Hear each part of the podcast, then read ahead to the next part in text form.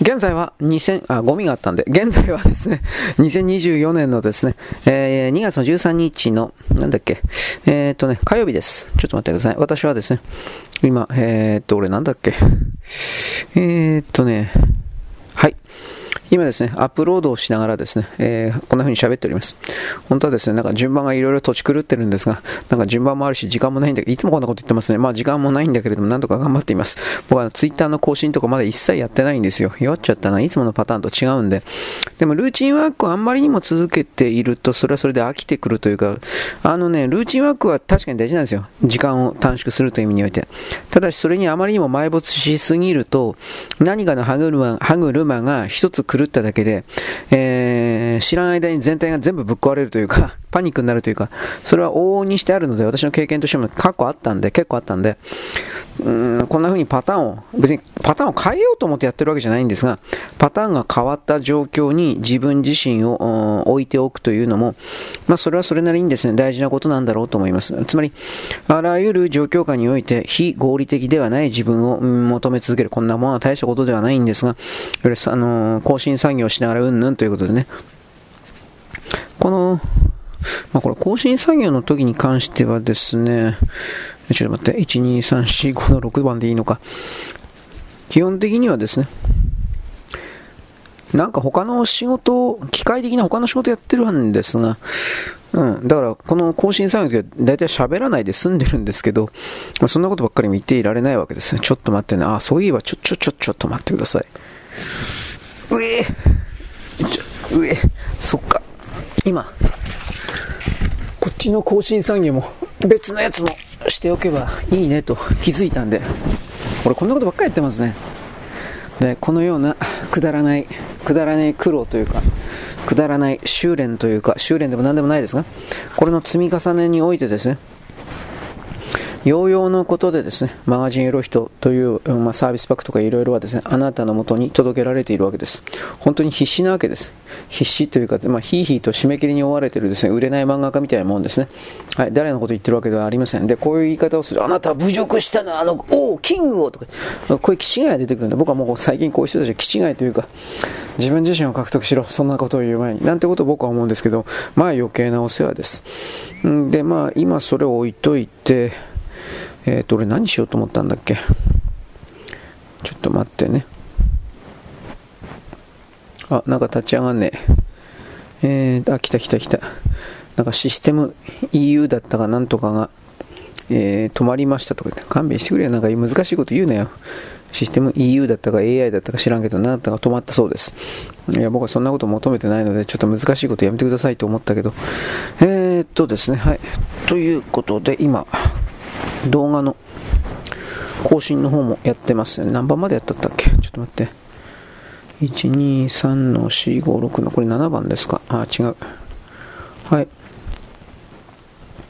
あのー、人間とは基本的に孤独なもんですから、その状況下において他人に自分を認めてもらいたい、承認欲求してもらいたいというのは当然誰だってあることです。表層意識にそういうものがなくたって、潜在意識にはおそらくそれはあります。で、なんでその名を求めるかというと、他人から奪うためです。あ、もう結論から言っちゃったね。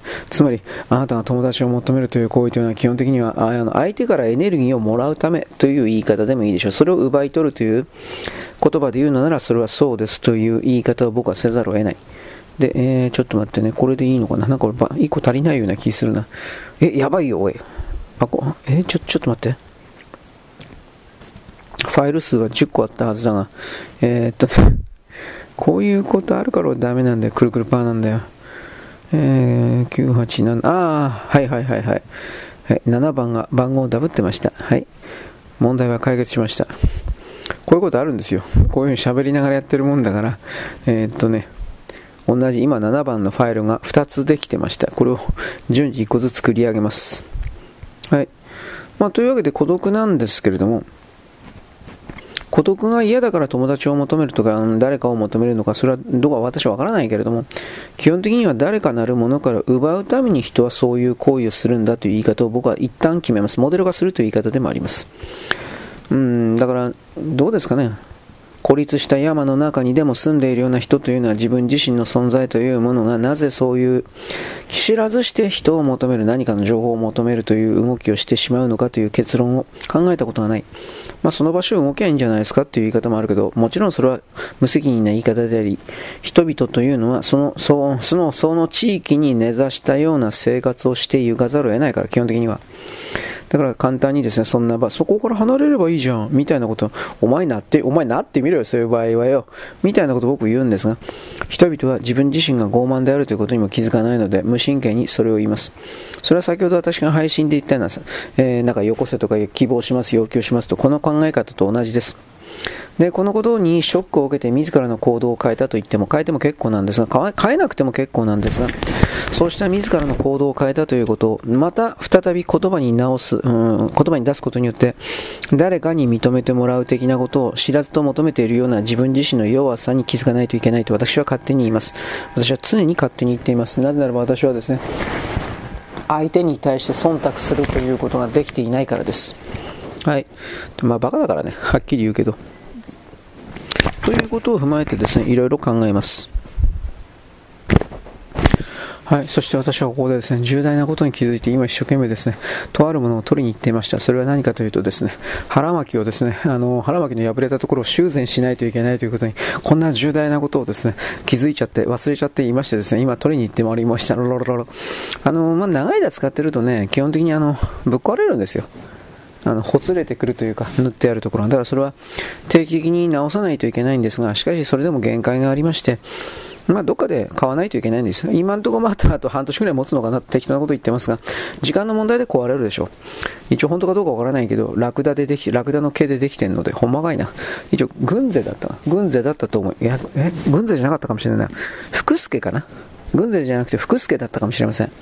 福助は知らん人は知らんかな。えー、土方関係で福助を知らない人はいません。福助の旅ですね。知らないですか？うん、まあ、あのー、軽いですよ。でも、福助の旅をですね、仕事に使うのは、まあ、なんか足、なんか石とか踏んじゃったら死ぬんでね、痛いんでね、僕は、福助の旅入って仕事しろみたいなことは、そんなことは言いません。はい。人々は人に対してですね、そんな、なんか、リスクもお金も支払わないで命令だけするような、なんていうか、そんな傲慢な人間になってはいけないということを私は言うのです。はい。というわけで、腹巻き後で、時間あったら喋りながら縫うわ。もうできるかなできる範囲で頑張ります。で、えっ、と、まあ、今腹巻きついでに言いましたが、私はあなたにちゃんと言っているように首にはタオルを巻いております。頭にはタオルを二重に巻いております。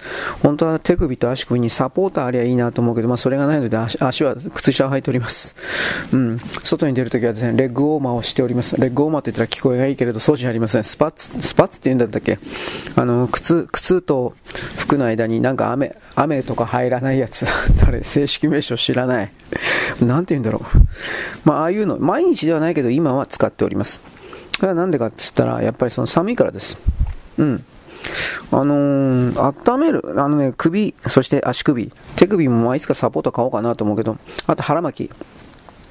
えー、腹の前面だけではなく、腹の横腹から腰から全部ぐるりと、うん、まあ、覆うというか、それをですね、やらないといけません。あの、それがあるかないかによって、やっぱりあの、健康状態、本当に違います。これは僕は何度も言います。腹巻きなんていうのはあなたはどっかのね、島村的なところでもいいから、あの別に腹巻き無理して買わなくてもいいんですよ。タオルあるでしょ？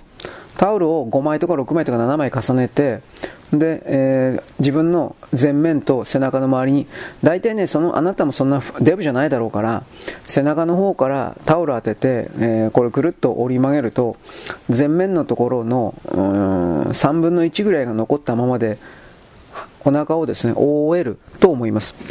その状況でさらに4枚か5枚に2つに折り重ねたようなタオルを正面から当ててでその上に T シャツかなんかでこうなんていうかな押さえつけるというかそれをやれば基本的には腹巻きやってるのと変わらないのでお金は使わないで済みますよという言い方をしますタオルぐらい持ってるだろう？持ってないですか？持ってなかったらですね、まあじゃあ例えば仕事先からもらってきなさいと言います。せこいですね。なんかそれぐらいなん腹、まあでも腹巻きよりは、僕は腹巻きの中に腹巻きの上にさらに腹巻きで2つ折りするでしょ。大体そうなんですけど、その中にさらにタオルを入れております。まあ、防寒バッチリ、バッチリじゃないな。まだ足りないと思ってんだけど、しかしそんなこと言えばキリがないので、まあ、とりあえず、でも努力はしてるということ。実際本当は違うんですよ。僕はあなたに命令とかしないけど、また会わないからね、一生。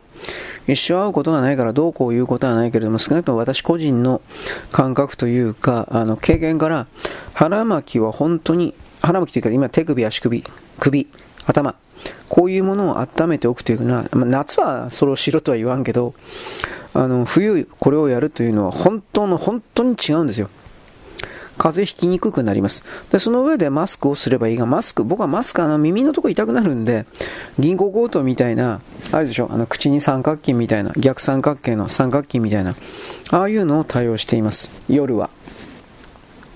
で、鼻のところを覆うんですね。その鼻の覆う位置はあなたは微調整してください。あんまり完全にビタッと覆っちゃうとですね、窒息しちゃうんで、冗談抜きで。そんなことを僕は求めておりません。うん。まあ、それらを踏まえてですね、えー、健康に留意するということ。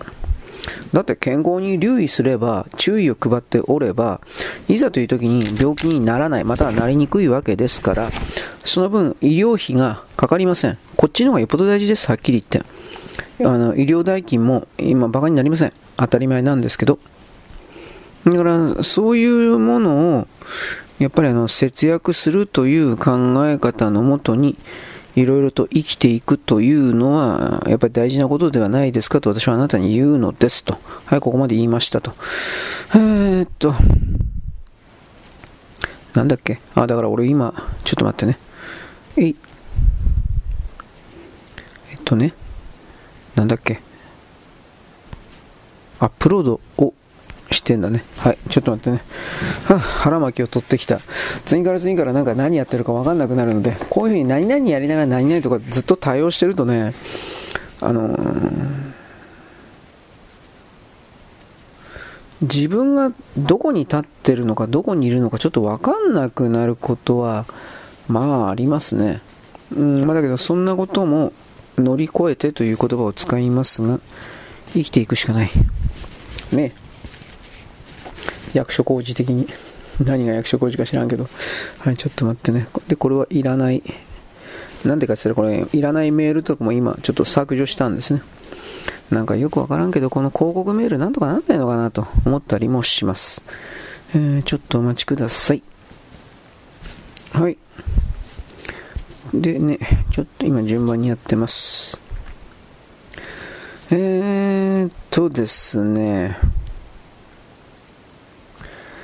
中国と台湾の戦争を仕掛けているのはアメリカだというふうに中国の関係者が言っています。そのトラップに罠に中国が陥ることはないと言っています。これ誰が言ったのか。元駐米大使のですね、蔡天外でいいのかな蔡天外という人物です。えー、ちょっと待ってこれ、えー、今美しい星。え、なんでか知らないけど美しい星人気あんだよ。あ、あ、で本当かな再生数が多いということではあるんですが、僕はあのあの辺の、えー、この場合においては FC2 の再生数を信じてないんで、具体的にはあれは、えー、っと、えっと、タイムライン？なんかわかんないけど、表示されるだけで、あの、どうも再生数、カウント数やられてるので、でもそれにしてはなんか増え方変だなと思ってるんですが、三島さんのファンがいるんでしょうか？まあいるでしょうけれどもね。中国がアメリカの仕掛ける罠によして自ら台湾に戦争を仕掛けることはないので、アメリカの狙いというのは、ウクライナを使ってロシアを国家、疲弊、疲れさせているような代理戦争であるというふうに、中国の元中米大使の蔡天外という人物が国際会議で発言していました。これは1月25日のことです。アジアにおけるスポットライト会議というところでこれを言っていました。つまりあの、米国の関係者がいないということを見越してからこういうことをこっそりと言うんです。で、これは反米の行動をとっているし、あのー、なんていうかな。ちょっとお待ちください。アジアの名手は自分たちなんだということを、あのー、分からせるためにというか、騙すために、これを言っています。うん、基本的にこの、例えば、一つの中国政策という言葉を米国人に30年、40年かけて言葉の力でずっと根気よく仕掛けて騙してきたように中国人はこういう公の場で大多数の人々を洗脳するというやり方は本当に大好きです。習い性になっているというかそれしかできないから。だからこれらの言葉というものの、え、行動原理を我々は違う対抗する、うん、概念で組み立てなければならないと私は言います。この蔡大使というのは、まあ、元大使ですが、中国の外交政策上最優先事項というのは米国との関係である。またアメリカが中国を含めるアジア太平洋諸国の利益を考慮することを望んでいるのであり、台湾侵攻などという中国人が中国人を殺害するような状況は見たくないと語った。語ったのはいいんだけど、ここで彼はわざとこの中国人が中国人を殺害するような状況は見たくないという言葉をわざと使っています。何か台湾人は自分のことを中国人でやるともう考えなくなってきている。若い世代は。台湾人は自分のことを台湾人と考えてきている。これをまず防ぐために中国人は必要に台湾国民に対して中国人、中国人という言葉を必要に大量に何度も繰り返して投げつけているんだということは知っておいた方が良い。これもまた洗脳の手段であると。我々は、我々は例は、オウム真理教とかね、オウムがなんかなんだっけ、なんか、なんか言ってたそうだけど、俺よからんけど、あれと同じようなことを中国共産党は仕掛けている。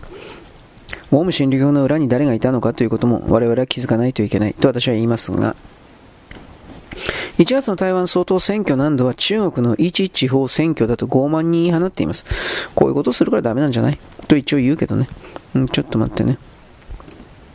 で、投票による民意の反映という民主主義を完全に否定してみせるわけです。中国共産党の役人だから、こんなもん当たり前です。彼らがこれを認めると自分たちが民衆によって排除されるということを一番よく知っている。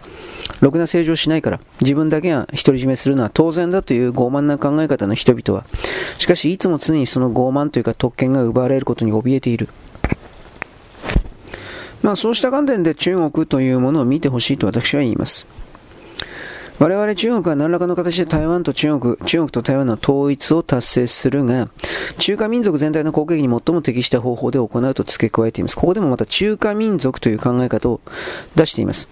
で、この中華民族という概念に来る頂点には、漢民族が、北京が、共産党が常にトップに位置していて、これは動かすことができない革新であると。えー、核兵器の核に心。あいつらいつも革新革新と言ってる。自分たちは宇宙よりも偉いと本当に言っている。そのようなことを言ってるからそのような傲慢な存在はいらないとこの星は決めたのだと私はあなたに勝手にいつも言うんですが、中国共産党の言い分というのは、もし台湾が独立を目指すとするならば、武力侵攻も辞さない。強硬な姿勢を崩さない。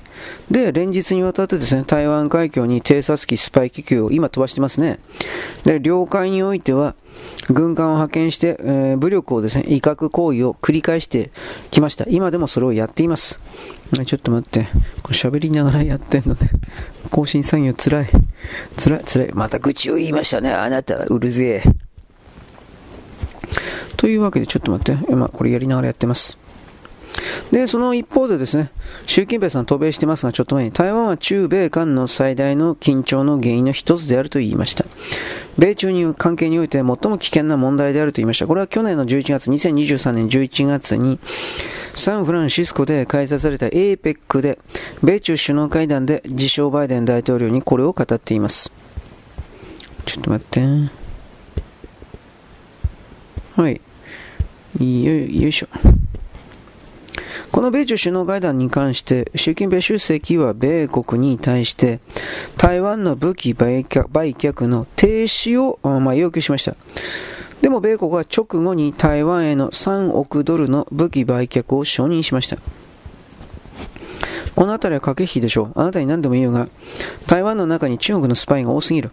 だから、台湾に本当の F35 のような、本当の本当の最新鋭の兵器を台湾に渡してしまうと、台湾の中のこの中国スパイが、それらの技術情報を全部中国に流す。実際にそれは過去にあった。だからそういうことを踏まえてなぜ米国は台湾に最新鋭兵器を売らないのだみたいなことをあなたは気づかないといけない。米国人は本当のところでは台湾人は中国人と同じだ。少なくともそういう連中が未だ古い世代にいるのだと。そして新しい世代をそのように洗脳しているような中国の工作が強いのだという理解をしている。この蔡米国大使、元米国大使の言い分によれば、誰が軍事援助を提供して代理戦争用の武器を供給して中国人が中国人を殺害していることの準備をしているのか、これは中国人が台湾人を殺害することと本当は言わなくてはいけない。しかし言わない。結局のところこういう言葉の使い方なんですよ。準備しているのか。私たち中国人はそのような罠には陥らない。これ中国共産党はと言わないといけないけど、私たちは、つまり中華民族はという言葉を使ってるんですよ。中国人は中華民族はって言ってるんです。それだけでも我々と米国は違う。我々は中国人は一体だと騙してるわけです。一体のものなんかない。はっきり言うな。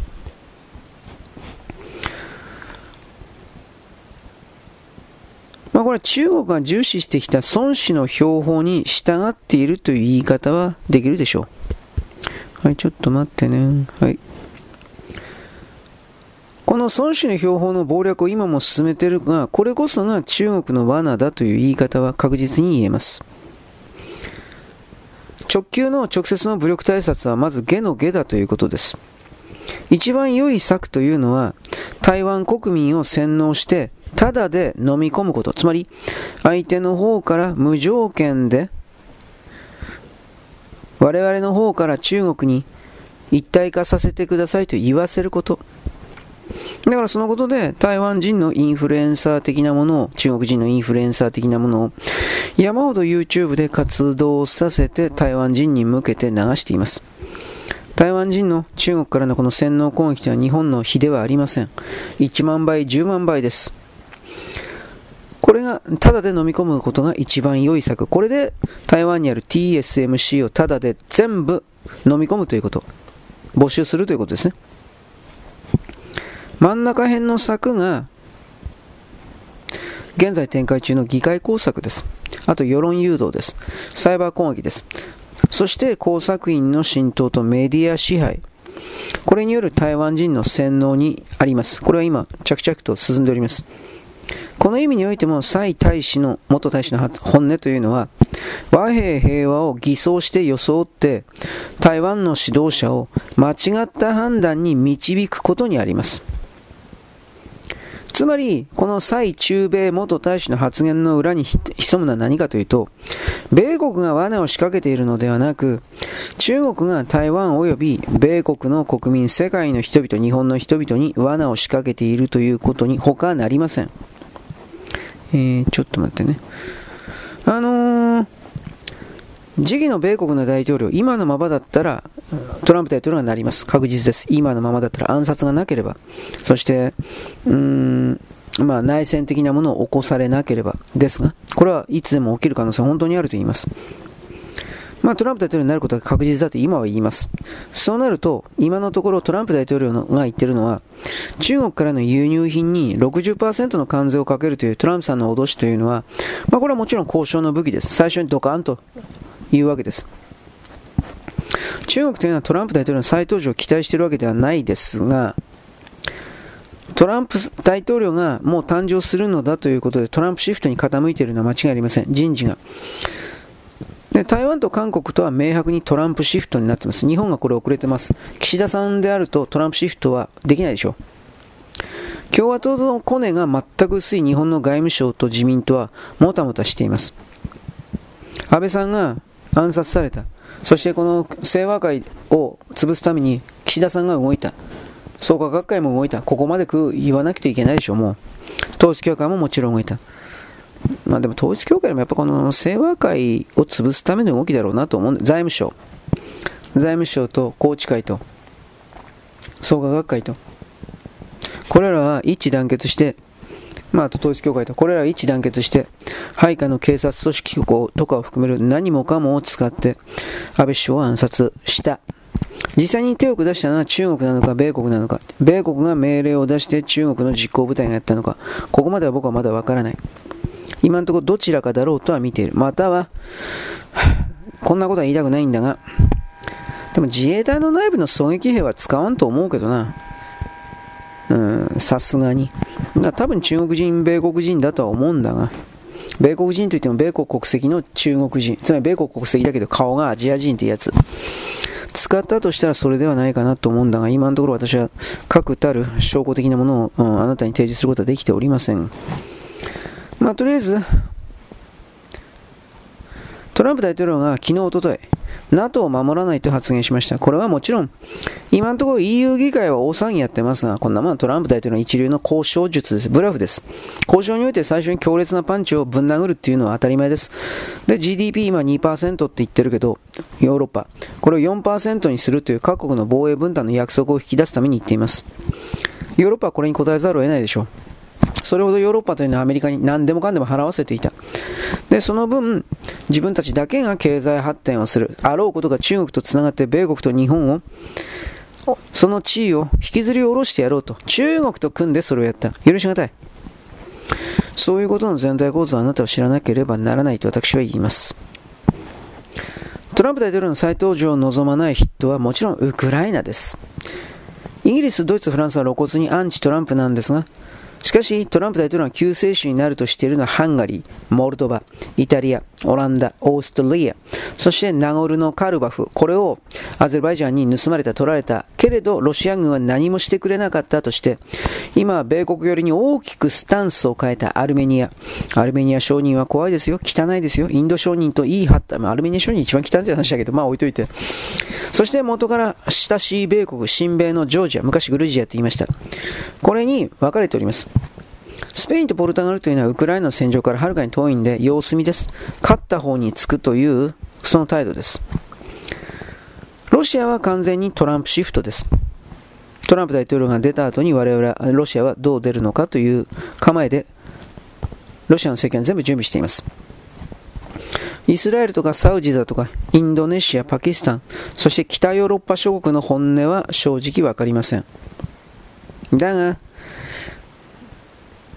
基本的にはトランプ大統領が出てくるというベースで何事かをですね一応その考えている組んでいるでしょう。どう考えたって。うん。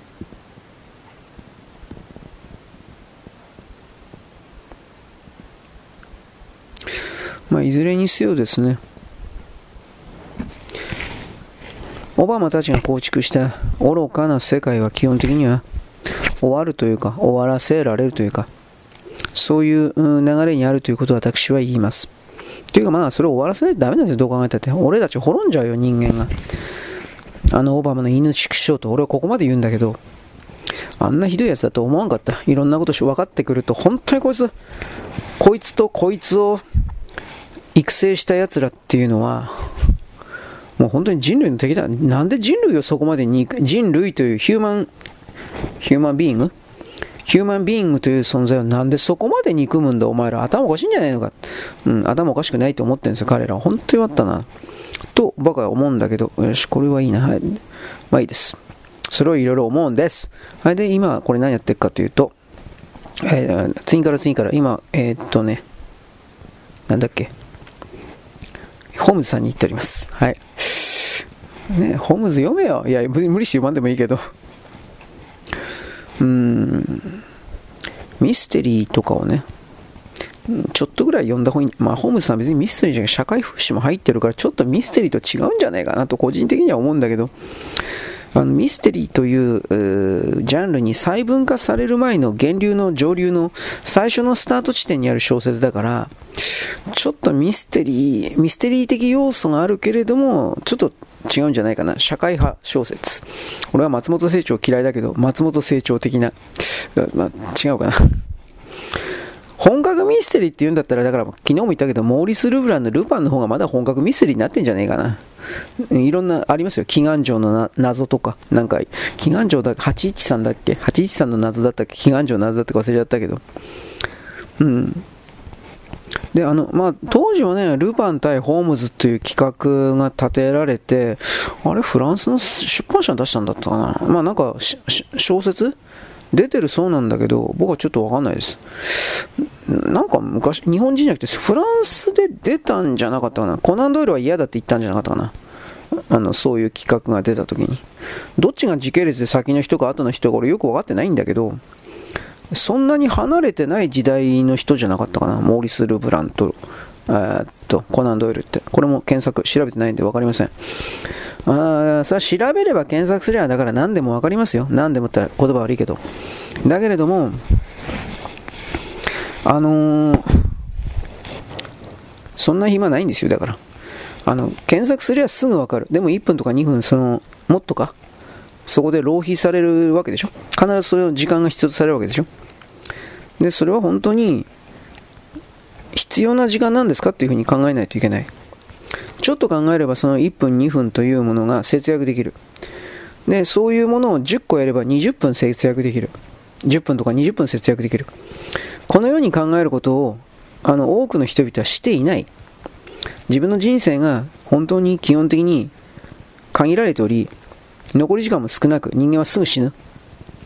その状況下において、このような積み重ねの1分2分というものを大事にしないような連中は、基本的には何も、何もつかめず、何にもなれず、どこにも行けず、自分自身が何であるかも分かろうとせず分からず、ただ奪うだけの、ちょうだいちょうだい面白かった希望しますよこせ。この存在で終わる。本当に自らがやりたいことをやり続けよう、やるんだと。そんな言葉さえ出ないような状況のぐらいに自分自身の行動を変えている場合においては言葉など出ない。その本当にやりたいことだけに着目、注目、注力、えー、注意の注に力、注力しているから余計なことを考えている暇などない。人間に与えられているエネルギーは少ない。だから、余計なことを考えているような余裕がない。また演算能力も低いから、人間は基本的にはシングルタスクしかできないから、マルチタスクができない。人間は。できると言っている人はできるふりをしているだけでできていない。私はそういうふうに考える。まあいいです。今それ言ってもしょうがないですね。まあ、もちろん僕はシングルタスクですよ。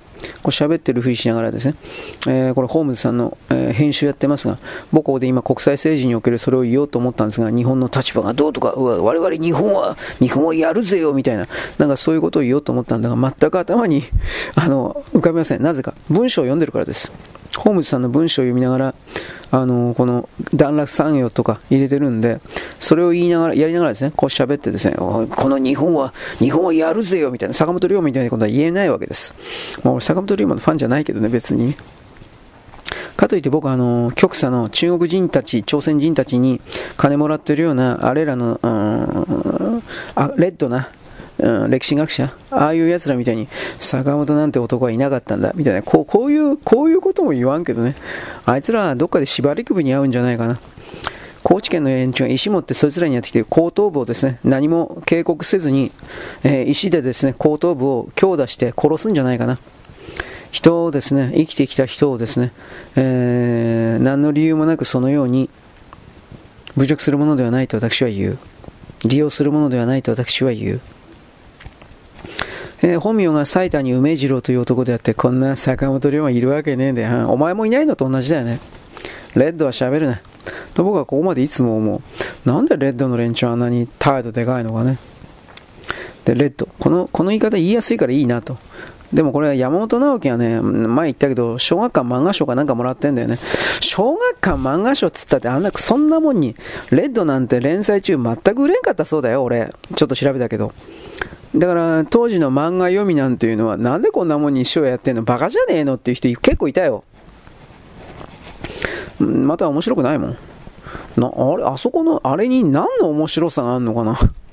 あれは今で言ったら60代後半から70代半ばぐらいの当時の全共闘関係に関わっていた人だとかうんそれにシンパシー親しみを持ったような人たちが山本はさすがだよ。俺たちの俺たちのことを正確に書いてくれたよ。みたいな。褒めたたえてんの？気持ち悪いったらありゃしない。どっかの飲み屋でインターナショナルを歌ってるような踊ってるようなババアと同じだ。いたんだそんなやつなんだお前と思ったけど。恥ずかしくない？え？どうですか？インターナショナル？気持ちいいですか？そんな腐った音程で歌うな。なんてことを僕は思ったけど、まあ僕はお酒飲まないんでいいです。うん、まあ、そもそも歌われてる歌がインターナショナルの歌であるとか、踊りであるとか、インターナショナル、ソ連の国家であるとか、誰もわかんないから、バレてないならいいんでしょう。彼ら、彼女にとっては。という言い方をします。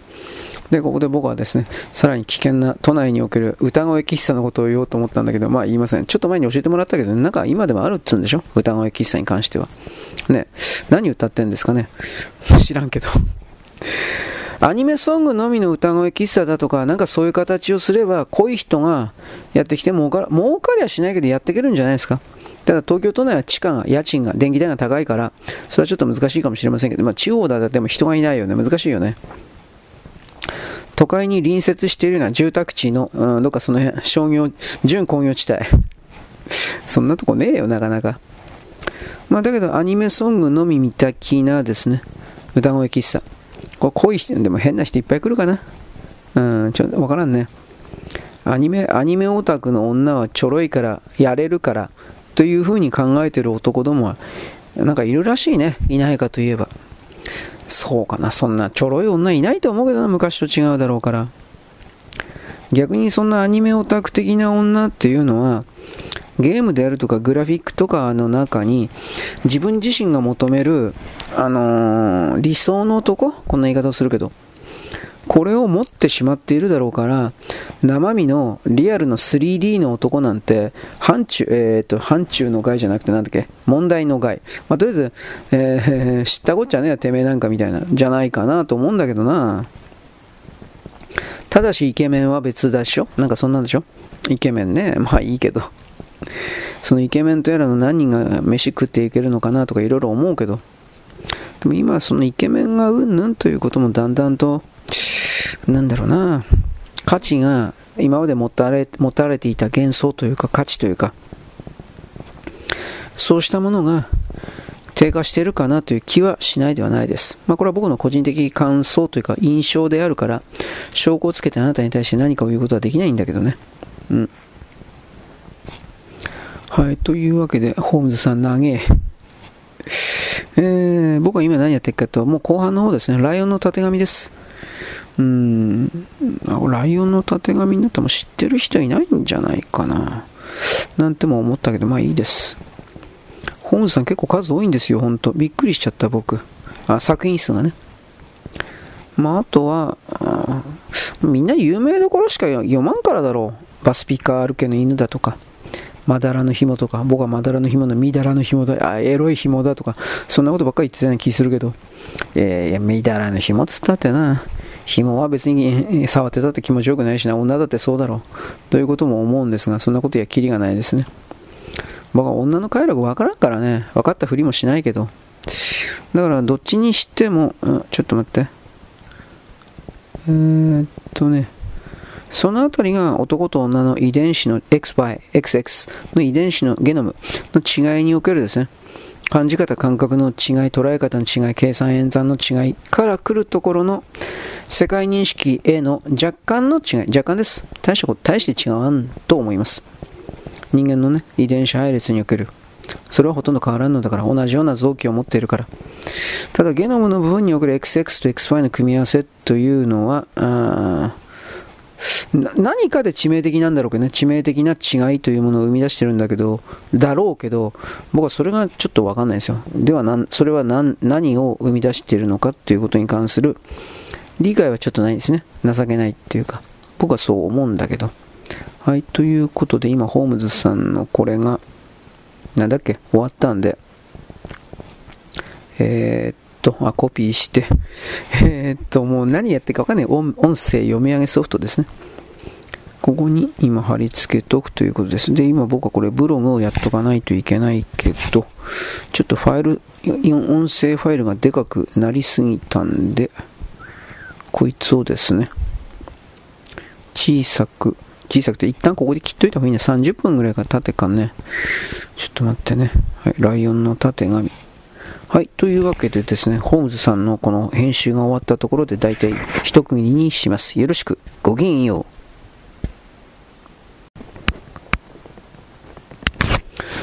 現在は2024年のですね、2月の13日のですね、えー、っとね、火曜日であります。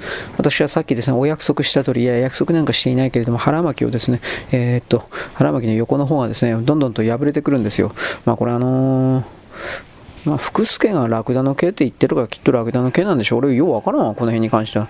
福助という企業は、まあ、巨大、有名企業というか、えー、土方産業にとったなくては、土方建設産業にとってはなくてはならないお友達なので、基本的に嘘はつかないと思います。なぜならば、土方とか建設業のお父さん、お兄さんをですね、怒らせる。ああ、ぶっ殺したろがため、また削除的なことを、ぶっ殺してやるよ、お前。というふうに本気で怒るんで、ね、一升瓶ガーガー飲んでですね、え、おっさんたちがですね、山ほど福助の会社に乗り込んでいて、おい、社長出せよ、お前、ぶっ殺してやるよ。こういうふうになっちゃうんで、え、そういう怖いことをですね、怖いお兄さんたちを、呼び込むような愚かなことは福助はしないと思います。というわけで僕は今一生懸命、えー、縫うために頑張ってるつもりなんですが、うまいこと言ってない。なんでこういう時に限って、さっきですね、えー、糸を見つけてきました。針と糸です。で、ここにですね、前回使って、あ、前回もなんか俺腹巻き直してたんですけど、今回その洗濯物畳んでる時に反対側の端っこが破れているということに気づいてギャーとか言って、ね、僕の叫び声を上げながらですねしかしこれは直しておかんとほっといたらどんどんと電線が広がるというか、えー、あなたが女性だった場合においてはですねパンストのですね破れたところがどんどんと広がっていくという風なイメージで、えー、この腹巻きの破れたところがですね広がっていくわけです。ちょっと待ってね。パンティーストッキングがですねなぜパンティストッキングって言うんだろうか。あれだけでもエロいよね。ガーター、エロいよね。あんなガーターとかしてるやつなんか、はった倒してるかと思うけどね。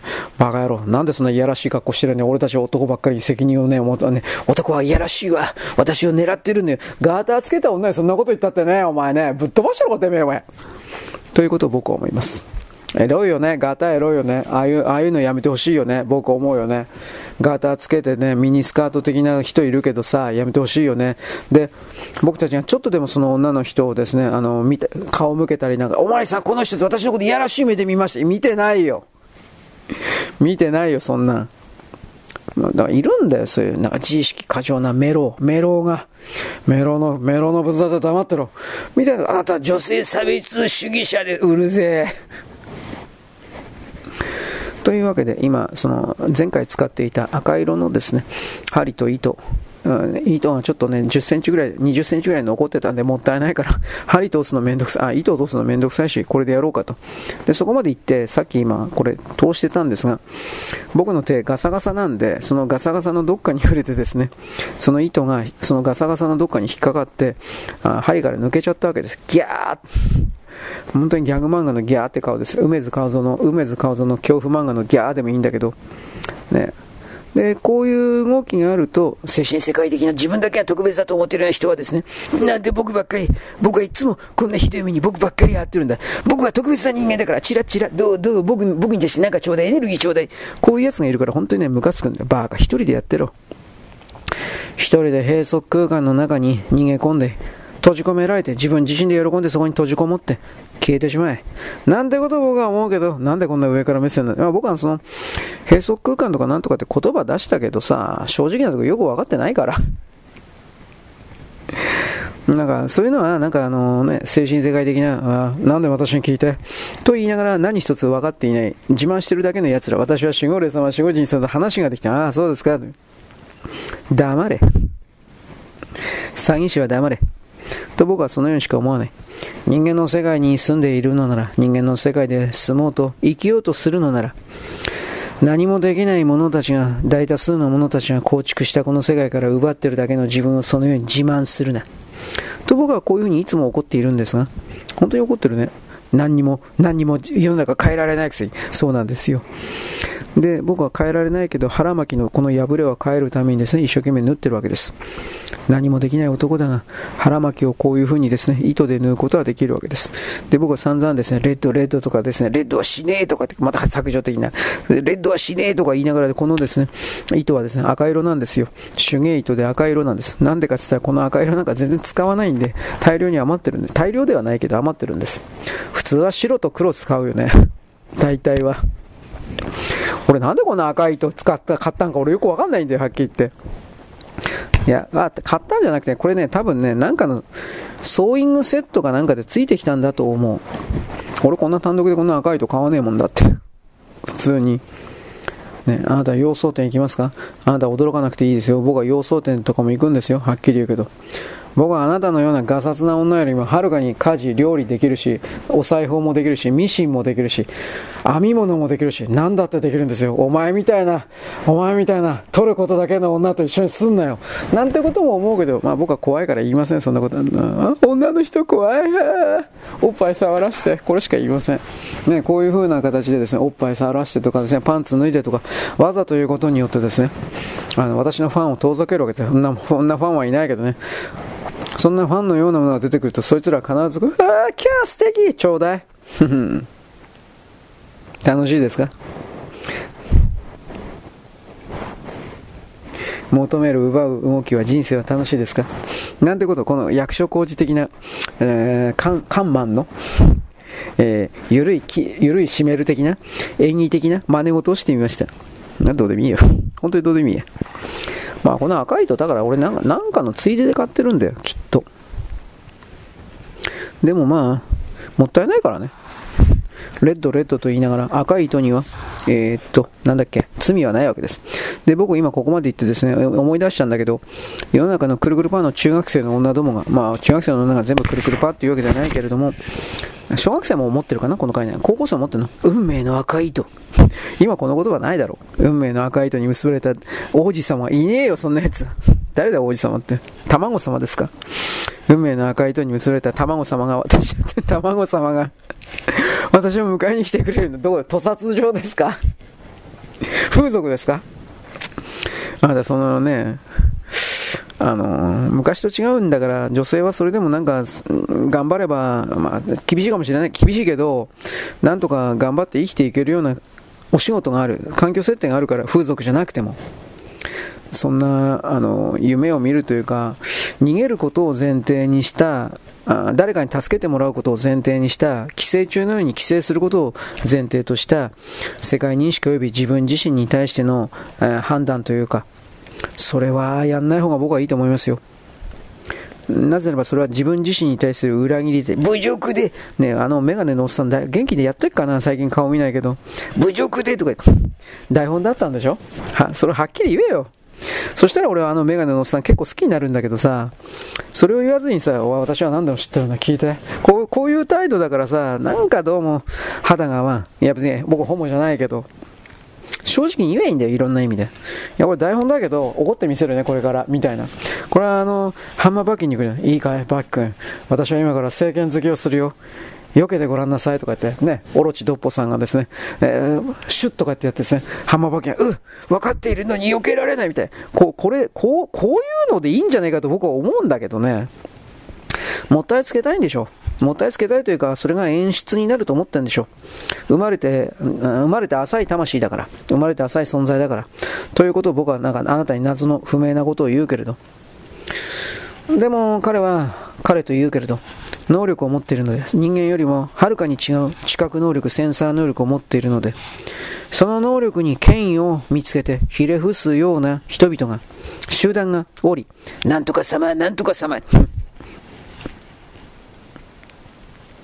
生きてて恥ずかしくねえか、お前ら。まあ俺は本当にそう思うんだけど、人が人を拝むな。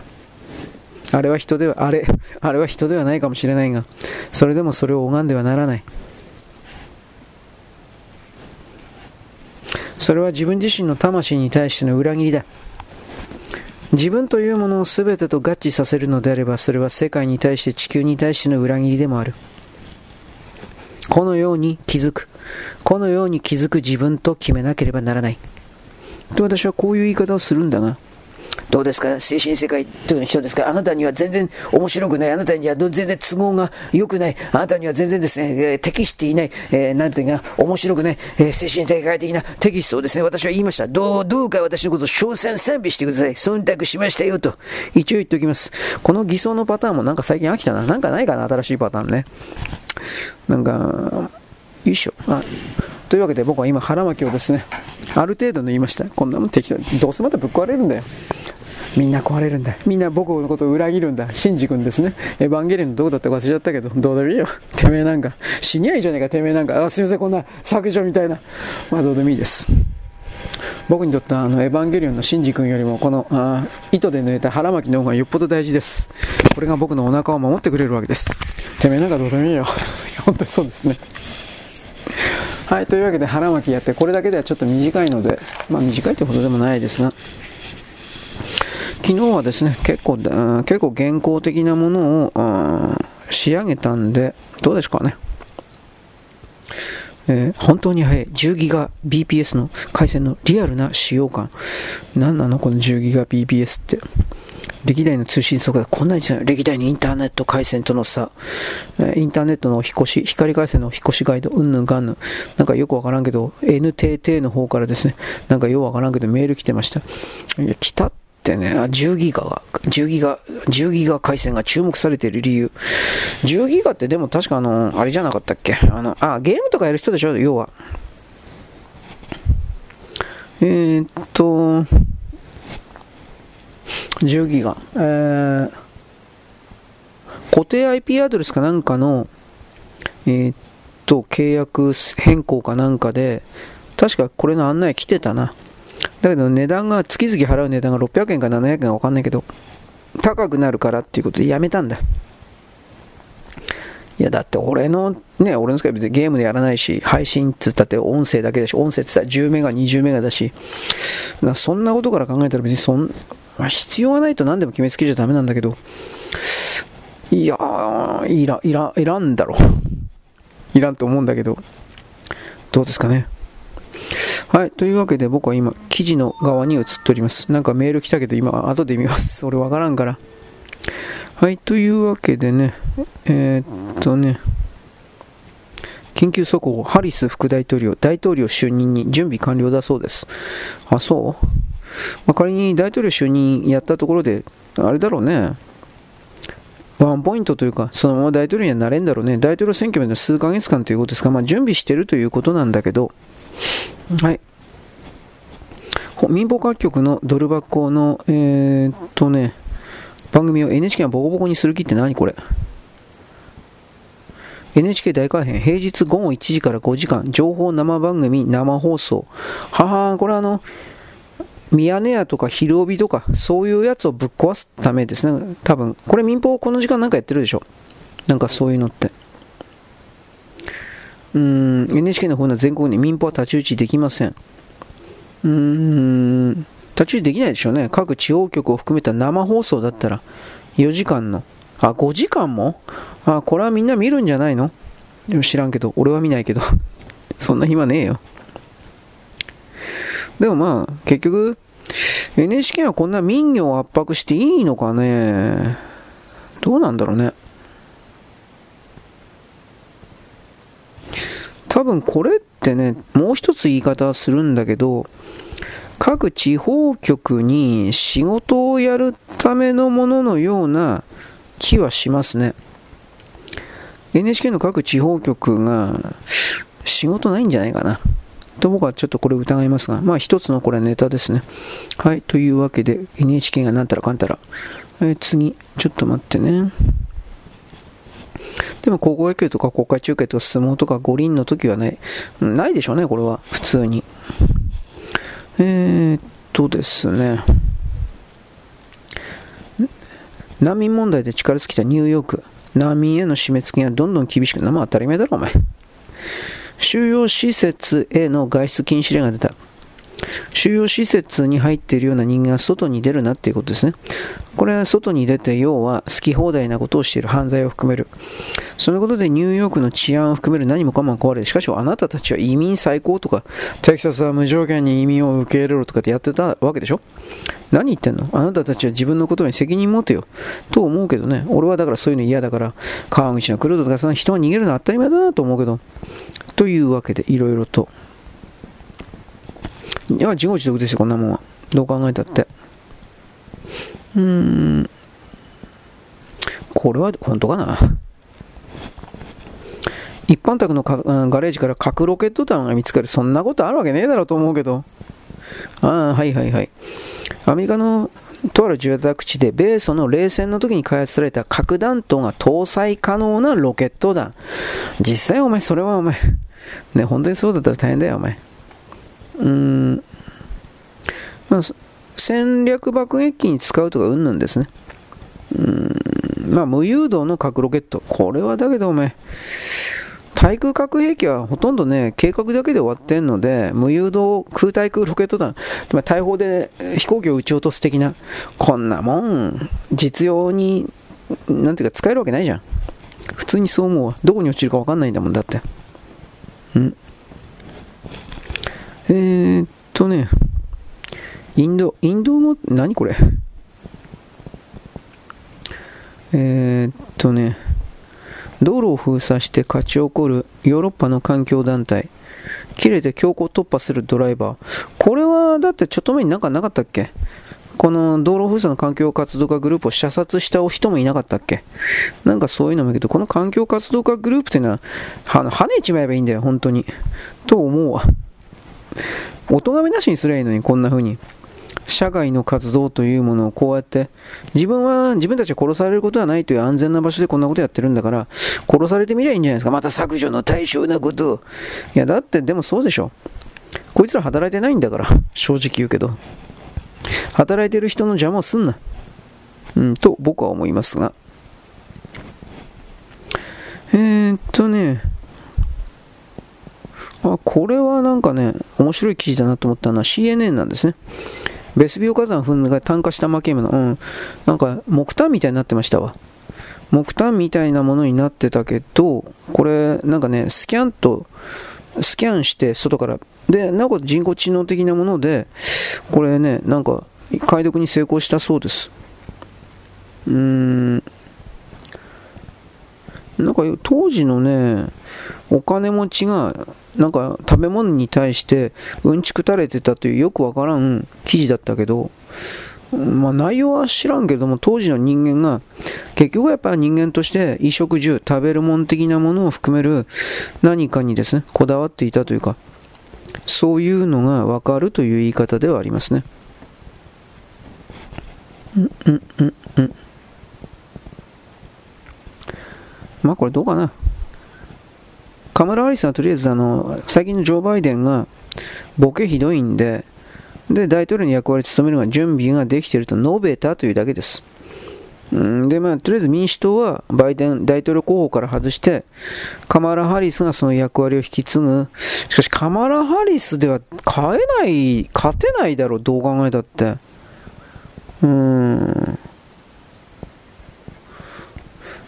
まあそう言うのはいいけどねカマラ・ハリスでは勝てないだろう。もしカマラ・ハリスで本当に行くって言うんだったら、徹底的なもう不正選挙の何かの構築が完成したんだと、まあ言わざるを得ないっていうことになっちゃうね。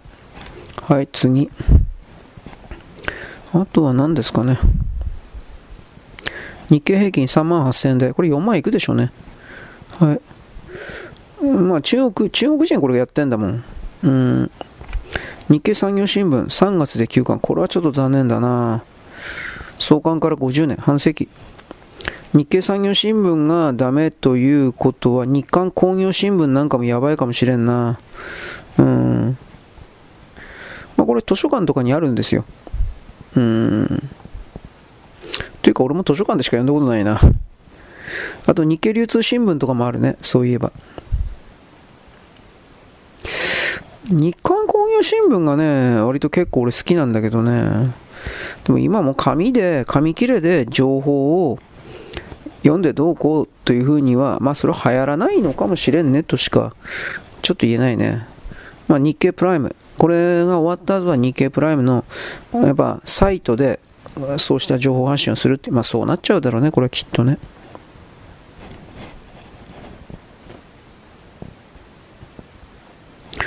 都内の刑法犯認知件数13%アップ、凶悪犯の大幅増、侵入強盗は55%増、クルドですか、クルドですか、まあクルドだけじゃないけど外国人でしょうね、基本的には。うん。日本国内の若者勢力うんぬんという言い方はしないけど、でも外国人でしょうね、これは。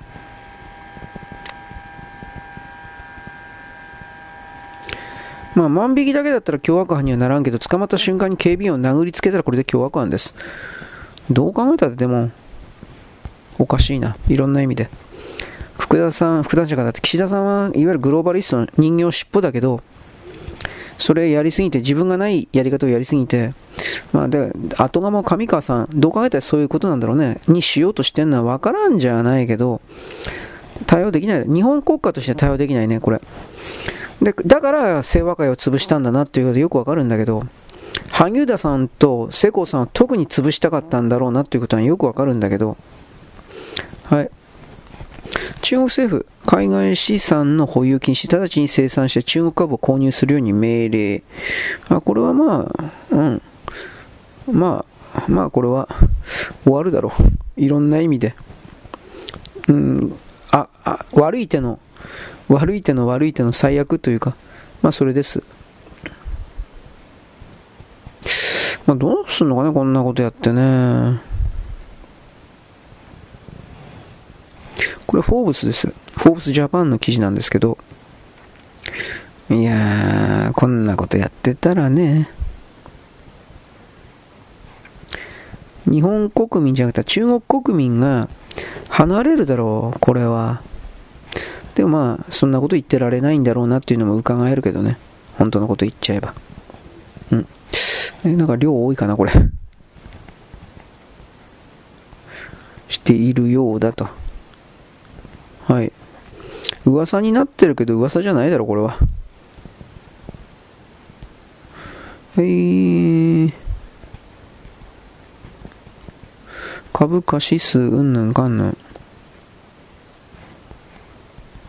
まあでも、結局これは、バブルを煽ったのは、結局のところ、これ、中国共産党政府が自らバブルを煽ったのに、なんでこれはですね、彼らが、あのー、責任取らないのかなんですよ。まあ、でも中国国民はそれきっと思ってるんだろうけど、言っちゃったら言っちゃったで、多分本当に、本当に逮捕されるんだろうからね。うーん。はい、えー、中国政府はこれ解決なんかできないだろう。そういう根本的な問題、うんうんうんうん。噂されてる発行済み株式の総額で8%買えっていう風な。再び下落する。いやいや、もうもう始まってんじゃん。危険な状況だ。そりゃそうだ。まあ結局何やったってさ、その誰かに国民に押し付けるということそのものが、うん、何もかもに言って、いやいや、それ終わってんだろうって普通わかるだろう。と僕はそう思うんですけどね。ちょっと待って、フォーブスジャパン。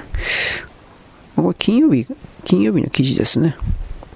まあいいや、もう一回取り上げとこう。はい、ちょっとお待ちください。いしょ。あでもどうかな、これ。どこかで、これは、あのー、苦境に立たされてる。うん、中国の貿易をけ、うん、まあ、どっちにしたってそうは言うけれども、彼らのスパイ罪とか、なんか国家安全をですね、思いっきり、その、うん、下落するだろうな。まあ、公的帰りは失敗すると僕は思います。うん、上を。えー、下回ったままである。うん。苦境の大部分は、まあいいや。キリがない。これ、講談の記事いらない。記事多すぎるわ。はい。まあ、何やってもダメだっていう風な、こんな言い方はしないけれども、だが、あらら、これはあの、不良債権処理をせずに、これやって、あの問題解決しようとしてるから、これ問題解決ならんので、日本も、あのこれでね、十分な規模であると。うん日本もなんか昔この不良債権処理を根本的にやる前に、そういう市場介入をやってたけど、全部失敗したじゃない。じゃないとか言ってあなたに言うけど、なんでこれ見てないのかなと思って。中国はなんか日本のバブルを研究し尽くしてとかで豪語してたけど、全然研究し尽くしてねえじゃん、お前ら。と、これを思いますが、私は。はい、えー、っとね。いててて、いててて、痛いよ。同じ姿勢してたもんで。はい、ちょっと待ってね。ねままだ大丈夫ですね。えー、日経平均。これ一応書いとかな。3万8000。うん。これ4万いくでしょうね。うん、普通に。ただその、こんなも一時的なので、日本の実力がどうのこうのじゃなくて、あのー、日本の時代がどうのこうじゃない、逃げ場に、逃げ場というか、うん、日本の子に逃がしてるだけなんだよね。はい、えー、日米連次の会長に淵上玲子さんでいいのかな放送3社の女性トップは初である。この人は同性婚だとか、夫婦別姓云々にですね、働きかけてどうのこうの実現を訴えてというふうな、反社会的な宗教活動に被害者の支援、裁判 IT 化の対応の必要を訴えた。予想通り極左ですね。うん。夫婦別姓が公約の目玉、子供のことは、ね、念頭にないということですね。これどう見たって。だからこの自分さえ良ければいいというこういう人たちがのさばっているから、この日本に世界にいるから、本当の意味において人々は解放され、この人たちが人間の解放を、うん、進化解放をこの人たちが邪魔をしてるんだということに関しては、まあ僕は何度も訴えるわけです。はい。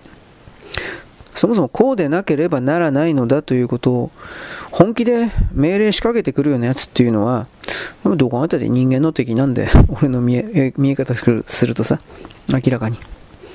はい同性婚がこれほっといて次。うーんあとこれかな。中央省庁公費で税金で年間430、中央の11の省庁が年間で430、あつ、うん？どうした？こうした、出してる。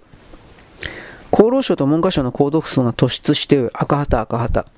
両省の年間購読量240万も、だこの破防法のテロリスト、テロリスト団体の共産党に金を渡すということをやってるというのが、まあ、どれだけちょっといけないことかということ、生活保護の厚労省と奨学金の文科省だから、これはおかしいですよね。あのー、読みたいんだったら自分で金払えばいいんじゃない？なんでこれ、だから人の金だからへっちゃらなんですよ。こういう人たちって。だけど、もういい加減そう、それらの、なんていうかな。え、ちょっと待って。偽善という言葉を使いましょうか。これは、やめていただかないとダメかなと思います。村木靖子の厚生労働省と前川喜平の文科省は他と比べて桁一つ多いわけです。極左、レッド、日本人の敵、こういう者たちが本当にのうのうと弱者の味方のふりをして生きているということを私たちはちょっと深刻に考えないといけないというふうに私は言います。ん、ちょっと待ってね。はい。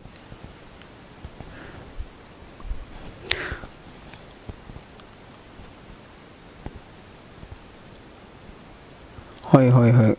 厚生労働省課長補佐がいろいろ勝手に他人の絵に赤旗をポストしただとか、なんかそういう、これ公明新聞も撮ってるだろ、基本的には。うん。公明新聞、創価学会のことじゃないのかな。あの、赤旗じゃなくてなんだっけ？公明新聞、えー、っと、えっと、政教新聞か。政教新聞のことかなと思ったりもしたけど、どうなんでしょうかね。公明新聞ってあるのかな？厚労省とか文科省は共産党と、まあ、徹底的にそのつながりすぎてるっていうことはようわかるわけですね。うん。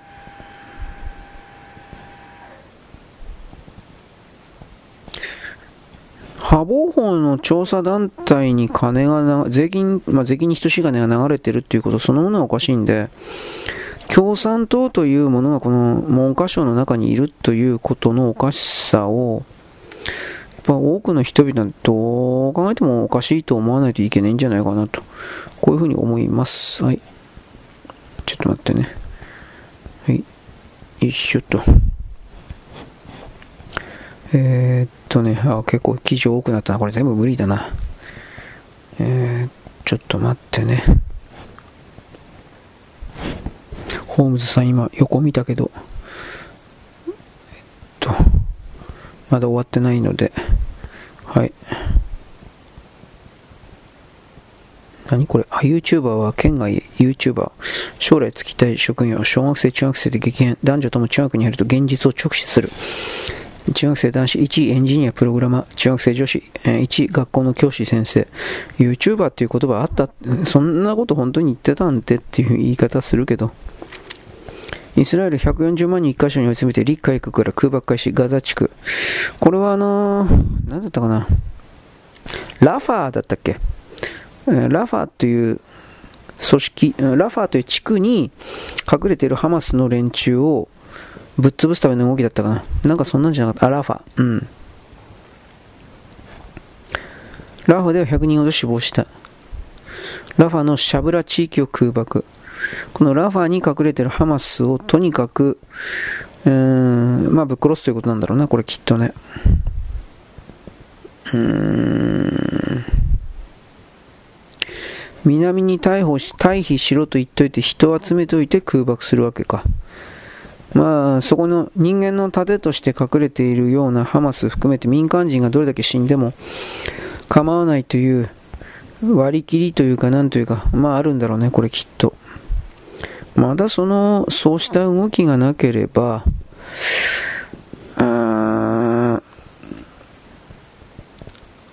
こんなことはできないだろう。そういう、こんなこと、まあ空爆。これはできないだろうと、まあ一応私は言わざるを得ないわけです。はい。ということで、記事的にこれいくつになったかな？だいぶちょっと多いんじゃないかな。ちょっとできないな、全部。ちょっと待ってね。1、2、3、4、5、6、7。うーんとね。1、2、3、4。これは多いな。こんな全部できない。うーん。この辺までにしとこうかな。ここ、灰色。はい。まあ場合によってはもうちょっとやるけど、短くできるやるけど、どどう、どうかな。ホームさん、できてないね。はい、ちょっと待ってね。えー、よし、こんなとこだね。ちょっとまた中国の、あとは、中国の経済サイトの方を今ちょっと見ます。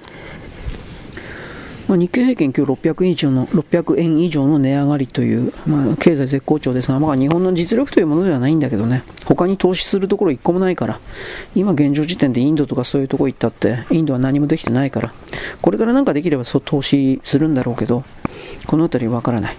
中国維持は900兆円以上吹き飛んで、これまだ増えるでしょ。1000兆円超えるでしょ、簡単にね。大暴落。うーん、この状況でどうしていくのかな、いろいろあるけど、うん、続投が不可、バイデン。だからさっき言ったカマラ・ハリスがどうのこうのっていうふうに言ってんだろうけどね、どうかな。だからカマラ・ハリスだったら選挙勝てないよ、はっきりでどうどう見たって。うーん。ミシェル・オバマね、どうかな。不法移民使って内戦を起こすかね。ちょっと俺分からんけど。ん。とりあえずあのアメリカの検察がハンター・バイデンというかそのジョー・バイデンはボケてるから起訴しないという。こんなめちゃくちゃな理由が通じるかや。と思うけどまあそれをやるつもりなんでね。うん。はい。というわけなんで、えー、次は僕は原稿の作成に行きます。よろしくごきげんよう。まあ現在はですね2024年のえー、2月のですね、13日の火曜日であります。私はですね、今度さっき原稿作ってたうんぬんって言ってるんですが、とりあえずこれをですね、タブレット上で、えー、編集するというか合わせる、一つの記事にしてですね、ブログ的な体裁を整えるための作業に入っております。これを今までですね、いろんな、いろんなものを介在してという言い方ですから、やっていたんで、それはそれで、まあ、それはそれで便利だったんですけど、今、パソコンが壊れちゃってですね、まだ復旧というか、買うだとか、本当はそれやらなきゃいけない。お金ないしね、昨日も言ったけど、13、14、15万ですよ。さすがにいきなりそんなこと言われてもそんなお金ないし、なおかつもっと言えば、あのー、今の作業を見直したときに、タブレットでできるんだったら、タブレットでできるための訓練というか努力もしといた方がいいなと思いました。まあ、もちろんノートパソコンも買いますよ。ただ今、こんな高いのはちょっといらんなというふうなことと、買ったところでその僕のやる作業というのは本当に、なんというか、あのー、あれ？間違っちゃった。本当に、えっと、あ、ここか。はい。本当にしつけよ。本当に、あのーこんな文章を書いたり、あとはまあ、文章を文字化するとか動画、動画もどきですね。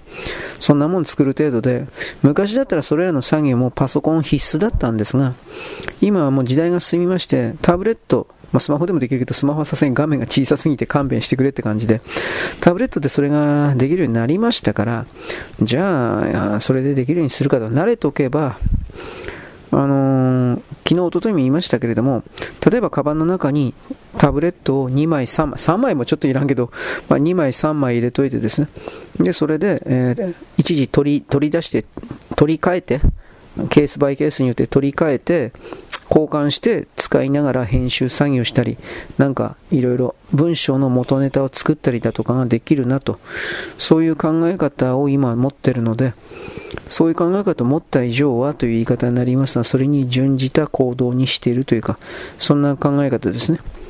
で、僕は、ね、今、本当はね、さっき記事をいっぱい、原稿だけね、手合いっていうか、引っ張ってきたんだけど、これ全部やったら本当に時間ないんで、6つか7つくらいに残してですね、今これやめとこうと思って。はい。で、えー、っとね、そのことを通じて、時間の使い方というのは基本的には、自分なるものが、それをコントロールする、コントロール権限を持っているということを、やっぱりね、忘れちゃうんですよ。溺れちゃうから。こういう作業、楽しいのかな？わかんないけど、こういう作業やっているから、それを踏まえて、えー、っとね、もっとできるはずだみたいな、多分そういう考え方かもしれないけど、溺れちゃうんです。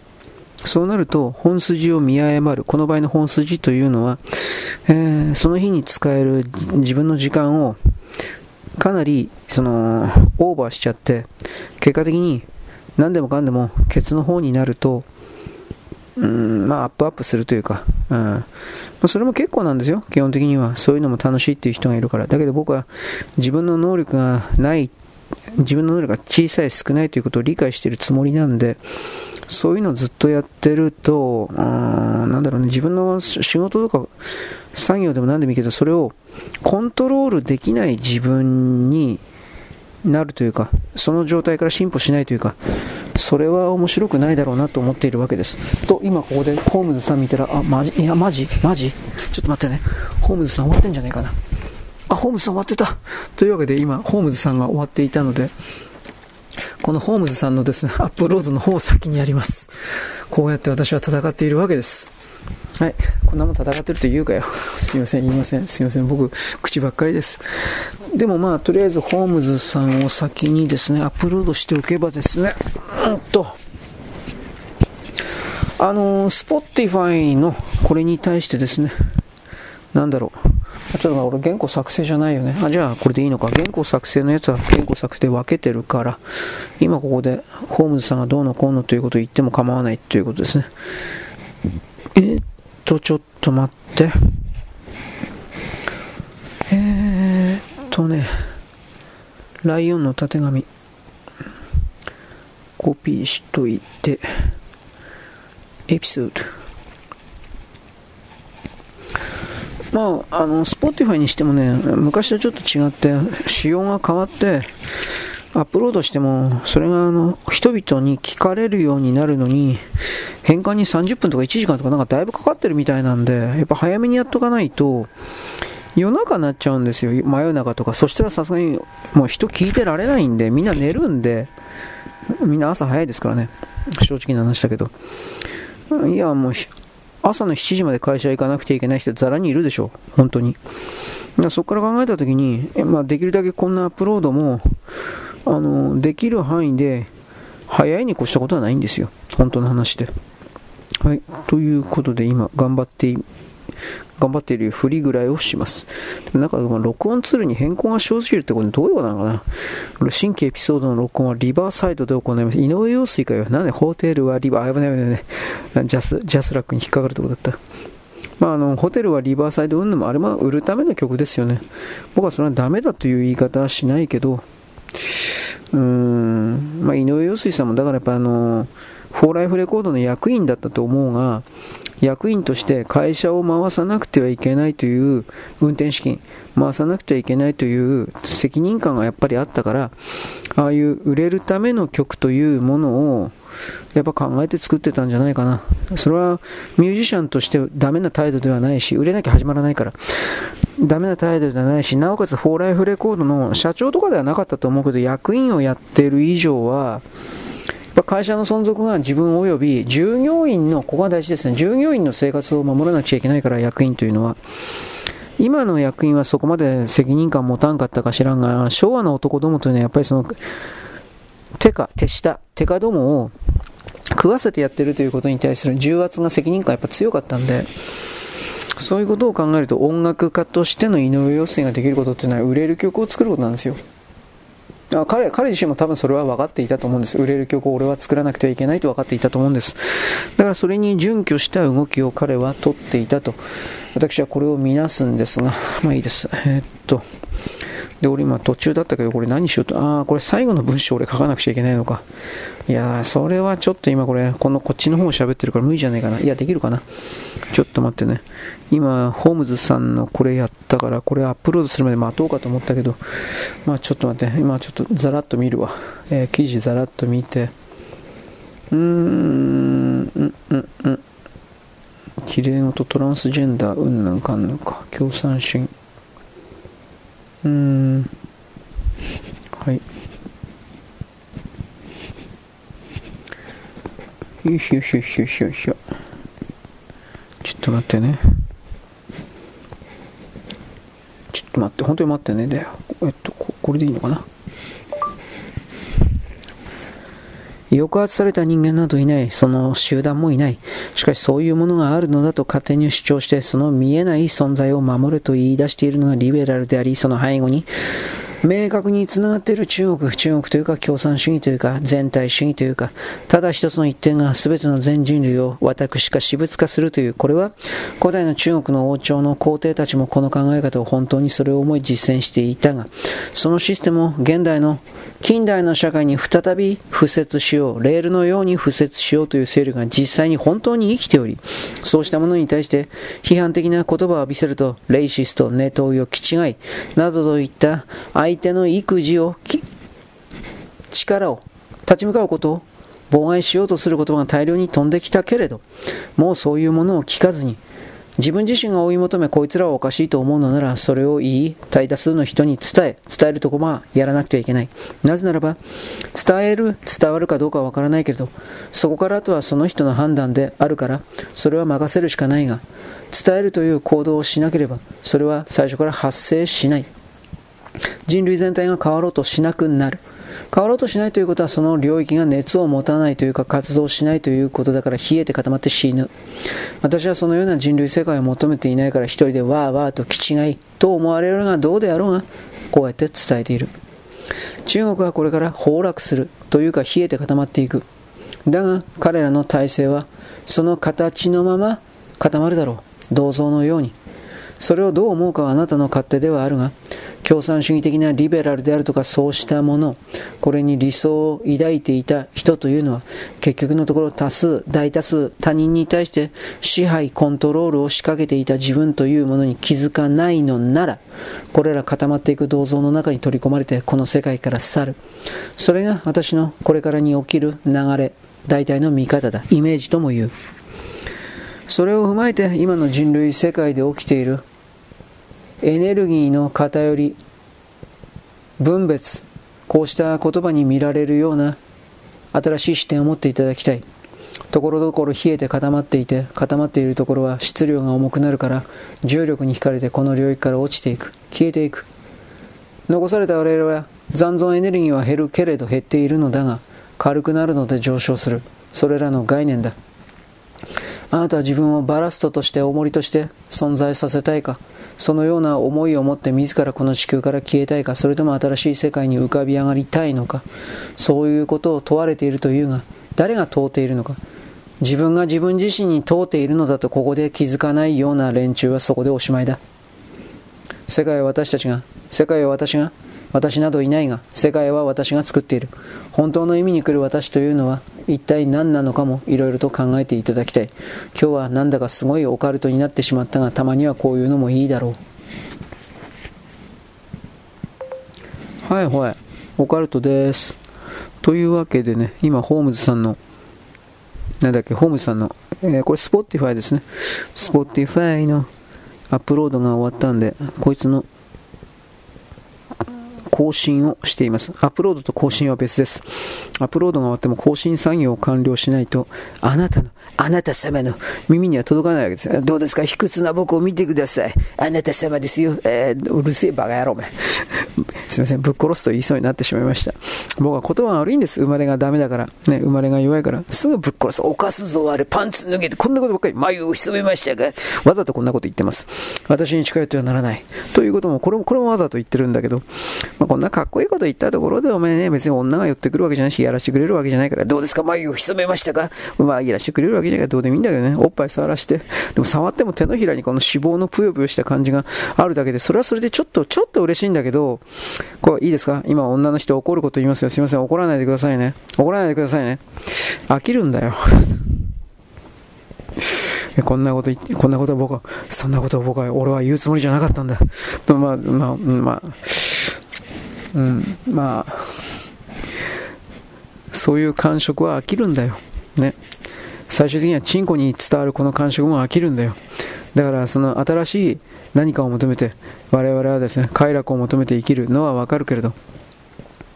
それは結局のところ繰り返しでしかない繰り返しでしかないから。その堂々巡りからどうやって抜けていくのかということを私はあなたに問うているのだ。かっこいいこと言ってますね。問うてるんですか？知らんけど。問うているらしいです。はい。というわけで、まあ僕は頑張っておりますが、えー、今今度動画変換やってるんで、その最中にこの文章をですね、えー、っと、直すということをやります。あ適当なこと、いや、いつも適当なことしか言わんけどね。はい。えー、宮根さんの言い出しはリベラルでありと。リベラルイコール共産主義なんですけど、なんでこんな簡単なことみんな言わんのかなと思って。人権人道主義とか言いながら、それは、それを主張している人の人権を守れて言ってるだけでね。うん。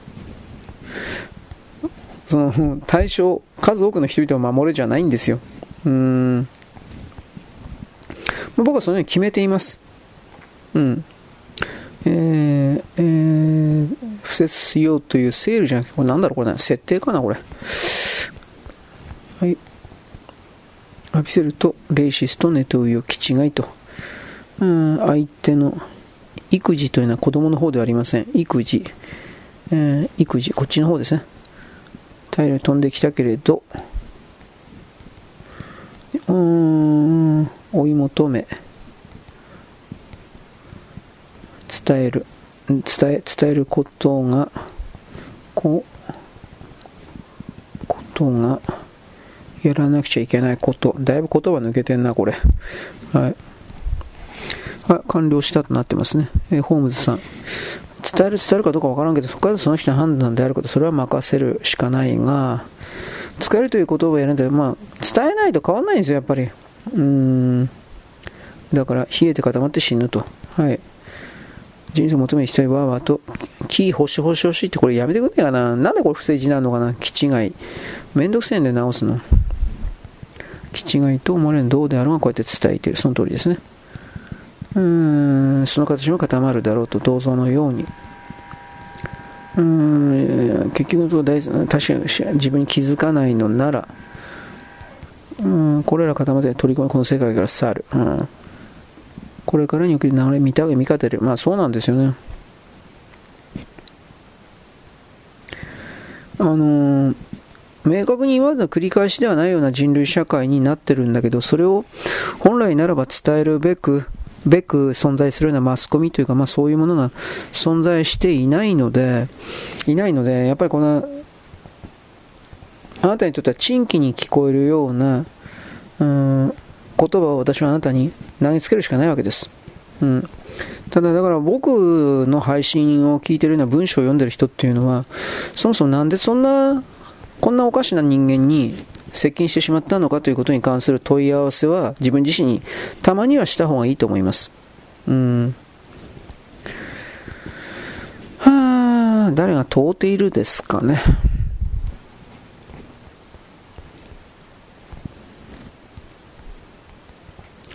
えー、通って、通ってになってるね。俺、滑舌悪いね。通って。おしまいだと。うん、私が、世界は、世界は私が、私などいないんですけど、私ってね、これエゴのことなんですが、まあいいです。はい。もう説明するのめんどくさいよ、本当に。本当の意味における、おけるですね。うん。まあたまにはこういうのもいいだたまにかね、いつもこんなこと言ってる気するけど、まあいいです。めんどくせえから。はいはい。タイトルどうしようかな？あ、ちょっと待って。FC2 の入り口の方に来てますね。はい。えーと、これ何だったっけ？ホームズさんだったっけ？もう、もう忘れてんだよ、俺。もうダメだな。ボケ始まってるよ。で、今、アップロードしないといけないので、ホームズさんアップロードしておきます。えーっとね、よいしょ。え、っと、これ、ホームズさん。はい。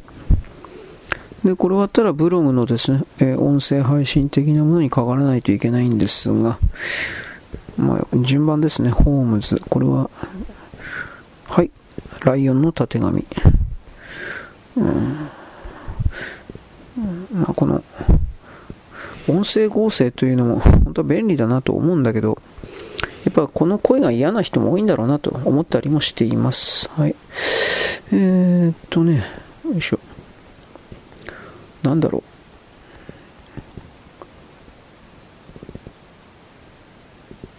う。うーん。どうしようかな。一点の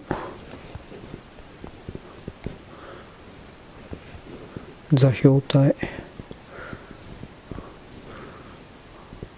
でもこれ帯なんだよね。本当は体じゃないんだよね。本当のこと言えば。まあ、だから座標帯にしとくわ。しといてやるよということで、はい。すべて選択してコピーして、えーっと、これ、これ何書いたかな？ちょ、ちょっと待ってね。日付書いてないんじゃないかな。あ、書いてあった。えーっと、そしたらこれ完了しといて、貼り付けしといて、色を変えといて、あれ完了にして、あ、ややこしい。ちょっと待ってね。えっと、マイコンテンツ。いや、もうヒーヒー言ってるよ。何言ってか、何やってるかわかんないんだもん。えっと、これで完了して、ちょっとお待ちください。ここか。えー、ホームズ、ライオンのたてがみ。はい、これ大丈夫ですね。ここだけ確認しとけ、あとはどうでもいいです。あとは僕の仕事ではないので、えー、っと、今日、これなんだ？ちょ、ちょっと待ってください。まあ人間というのは過去からですね、徹底的に搾取いじめられてきたというか、恐怖を与えられてきたという言い方を言わざるを得ないわけで、そのことの恐怖が取れないことが結局、なんて言うんですかね。あれ、これ違う。いなんて言うんですかね。よいしょ。やっぱり。こうした人類全体におけるネガティブ否定的な何やってもダメなんだ怖い怖い的なこれにつながってしまったんだということはまあいろいろと気づいとくべきじゃないですかねだじゃあそれは精神というものは外形的なものであってあのー、自分自身の意思はないんですかっていうふうになっちゃうわけでね、まあ、ないんだな、これがと、残念ながら言わざるを得ないわけです。うん、そういう意味においては。で、ちょっと待ってね、これはこれでいいのかな。あーっと、え、え、貼り付けて、もう一回、これで以下事後なの？これ。以下事後。よし。はい。えー、よし。多分これでいいだろう。もう、もう何やってるかわかんないですけど。はい。で、あと、ホームズさん。いてててててて。痛い痛い痛い痛い痛い。今、ブログもやらないといけないんですが。えー、何やらなくちゃいけないだったっけ？えー、っとね。えー、っとね。これいいのかな？まあ、とにかくですね、あの、この人間の中に来る否定的な思いを拡大させることによって、えー、1999年というか、あれを成功させようとした、まあ、人類滅亡ですね、させようとした勢力は本当にいたんですが、あれは彼らにとっては失敗したわけです。まあ、だ彼らが失敗したから僕たちは今ここで生きてるわけなんですけれども、そういう形で何度も何度も我々の世界に、滅亡というか戦争というかそうしたものを発生させようとした連中がいるんです。でそういう人っていうのは、まあ、僕たちと違う能力を持ってる。ささっき言った守護霊とか守護人とかなんかわかんないけど、テレパシーとかいたことかね。だからそういう能力がどうやら本当に持っていて、さ持ってるのは結構なんだけど、お前らがそのね、いることによって、人々の間に、うん、混乱が、この場合における自分たちがこう思ってこう感じてこうだという伝達を受ける、これ一連全てというものは、えー、自分たちにしかわからないものであり、そうなんですよね。突出した先鋭的な情報というものを自分だけが持っているというこの優位性を彼らは手放さない。霊能力者でも何でも、守護霊、守護神様となんか連絡があるとかメッセージが言う人はそれを手放さない。あくまで自分はこの社会構造における上位概念であるということを常に、あまあ、自慢している。だけどその、その社会構造という全体を作っているのは、お前たちが軽蔑するような、馬鹿にするような能力のない人間であるということに関して本当の理解あるかない。彼ら言葉だけではですね、そういう、なんか違いますよ。そんな人々のみんなのおかげですよ。そんなこと思ってないお前は。傲慢の塊が何を言ってるのか。なんてことを僕はいつも思ってる。お前の、お前の嘘を見抜いてるみたいな。こういうことを言っちゃいするんですけど、まあ、めんどくせえがどうでもいいや。ということで、今待ってくださいね。これでいいのかなはい、今、ちょっとアップロード終わったんで、ついでに、メールもですね、いらんもんが来ていたんで、スパムですね、来ていたんで、今これは、えー、っと、なんだっけ、カットすることをしました。えーと、あと何しないといけない？ああ、そっか、これブログをやらないといけないんだね。だからちょっと待ってください。えーと、はい。今、ブログを、今、かえー、ちょちょちょちょちょ、い痛い痛い痛い。今、ブログを、と、あ23分、もうちょいだよな。えー、っと、今、ブログをしつこい、えー、っと、アップロードしないといけないんで、まあ、これ、あできたことにしとくわ。めんどくせえから。というわけで、今、今度は順次ですね、ブログをアップロードする段階に入っています。ああ、しんど。この更新作業がもっともっと楽ちんに早くできないかなというのは僕の中の、えー、課題でありました。まあ、これでも昔に比べ多分早くはなってると思うんだけど、うんまあ、まだきおそらく間違いなく改善の余地はあるんでしょうね。よいしょ。タブレットの方が早いのかな ?PC でやっていた時のこの時間を計っときゃよかったなと僕は今ちょっとちょっとだけ後悔しています。大きな後悔でもないけどね。でこのことによって、まあ、4日、5日前には10分ぐらい早くなってんじゃないかなという、あくまでこれ体感的な、体の感じ的なことを言ったわけで、実際のところ、計測器、つまり時計で測って記録しておいたわけじゃないからですね。そういうことが何気に、まあ、結構大事なんだよということを僕は何度も言ってるんですが、まあ、うまいこといかないという言い方でしょうかね。はい。あれららら、間違えちゃった。はい。あ、違う。なんでこの指がでかいから指が荒くて雑だから違うところをタップ、タップっていうんですか？タップしちゃって。で、えー、えー、っと、必要な更新の項目ではないところに移動しちゃうわけです。困っちゃっちゃっちゃ。まあそういうのやめてくれって感じですが。はい。あ、これでいいんだろう。はい。もうやっつけもいいとこですが。はい、次。で、これはですね。えー、っと、違うやつですね。これニュース人類もこれやっときゃいかんね。今思ったけど。というわけで今からこれからブログ的なものを順番にやっていきます。えー、なんだっけタイトル。1点の座標体か。1点の座標帯。帯。はい。ありゃ。うん、1点の座標体。はい。貼り付けて、記事を保存しますと。はい。ちょっと待ってね。えー、っと、なんだっけ？あ、これか。えー、っと、新しく記事を書く。点の座標体と。貼り付け。記事を保存しましたと。はい。で、えー、新しく記事を確認しておいて次。順次やっていかないといけない。えー、っともう何から何からわかんねえな。えー、投稿。えー、っとね。あ違う。投稿するいよいしょ。はあ。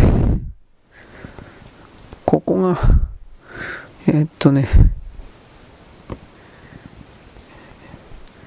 N ど、これはどうなんだろうか。うーん、感じてないな。はい。これはもうちょっと、なんか、なんでこんな風になるのかなまあいいです。1点の座標帯。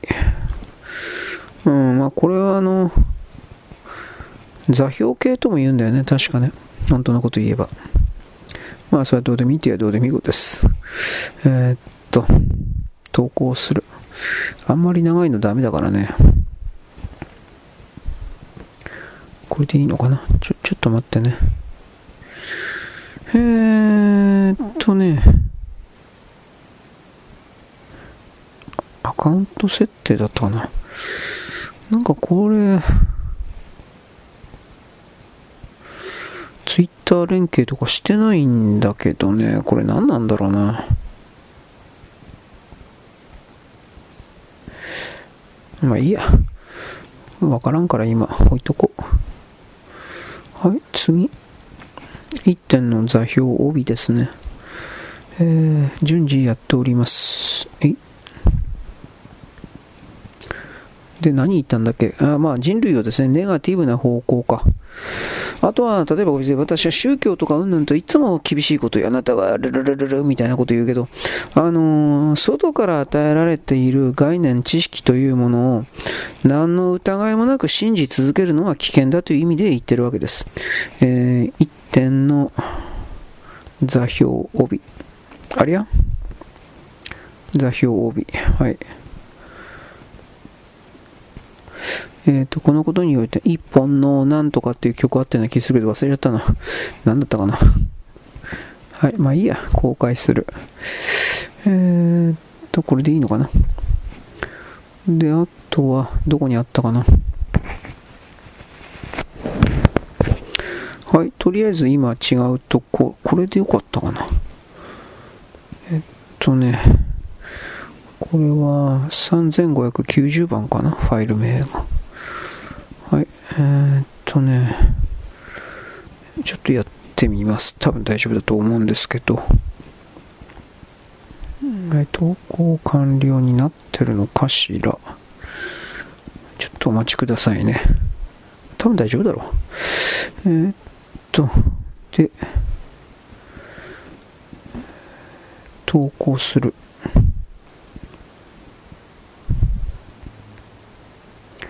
はい。えっと、えっと、1点の、1点の、あらら、1点の座標体と、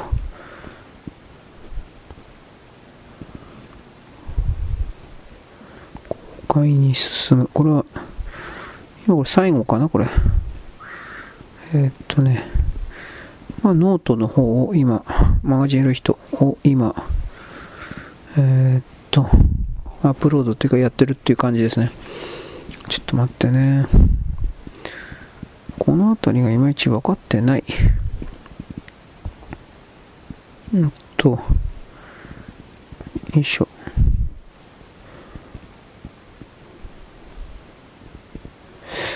えー、っとね。で、今、ツイッターのお知らせしたのはいいんだけど、これ多分余計なことなってんだよね。今、ツイッターのお知らせをしてるんですが、えー、っとね、マガジン色い人、傲慢な座標割に気づく。1点の座標体、あ、これでいいのか。はい。はい、そういうわけで、えー、ちょっと待って。これは傲慢な座標割に気づく。これ昨日ですね。1点の座標体は今日のやつだからこれでいいんですね。はい。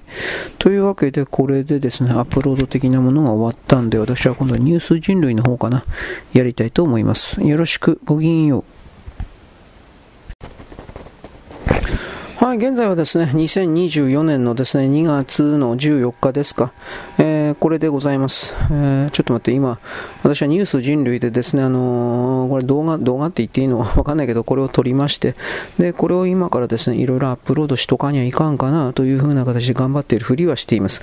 あくまで頑張っているふりです。そんなもん、真剣にやったところで誰かがお金くれる、いや、お金欲しいというか、まあ、お金欲しいかもしれないけど、俺、小じきじゃないんでね、本当に小じきみたいになったら、ちょうだい、お願いです、ちょうだいとかって言うか知らんけど、今んとこそうじゃないから、それにですね、そういう態度はしない方がいいなと、自分で戒めてるというかあるんですが、で、えー、関係ないけど、このタブレットの背景描写の色というか、なんというか、これはどうしてこんなになんか設定しづらいんだろう、なんてことを思いましたけど、そんなこと言ってもしょうがないですね。はい、というわけで、僕は今一生懸命、えーと、これどこだったかな。えーと、ニュース人類だったかな。まあ、もうどこにアップロードするかも覚えてないですよ。もうもうダメだな、俺いろんな意味で。はい。えー、っと、あ、それでさっき、一杯のとかで俺何だったっけ？これと思ったけど、一杯のコーヒーですわ。確か。曲、曲のタイトルが。一杯のコーヒーからとか、なんかそういうやつ。じゃあそれは的に大丈夫かな。まあまあ、多分これは大丈夫でしょ。それぐらいだったら。はい、ということで今、ニュース人類のアップロードを仕掛けています。多分これだっったら、あれなんですよね。あのー、えー、っと、ニュース。あのー、Spotify 1点の座標体と、はい。えー、Spotify? あ、これ違った。ニュース人類って書いておかねえかんのだった。ニュース人類。はい。あう。はい。まあ、あのー、なんだっけ。えっと、許可、許可 OK 全。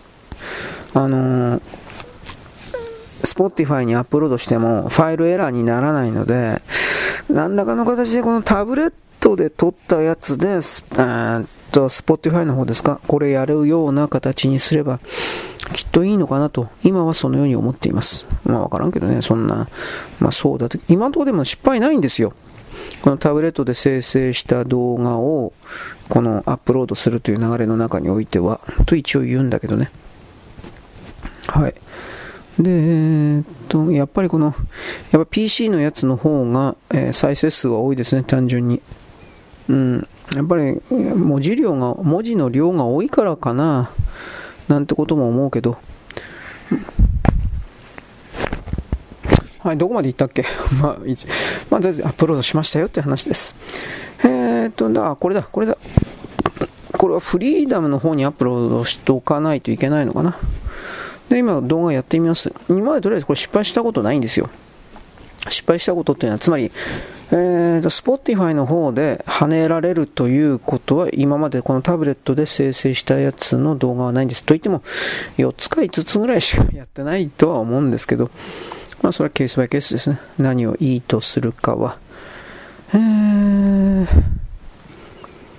まあ、このスポッティファイもなんか新しいそのリバーサイドホテルだったかなんかリバーサイドとかに変わるとかどう、どう変わんだろうな、本当に。いまいちだいぶ分かってない。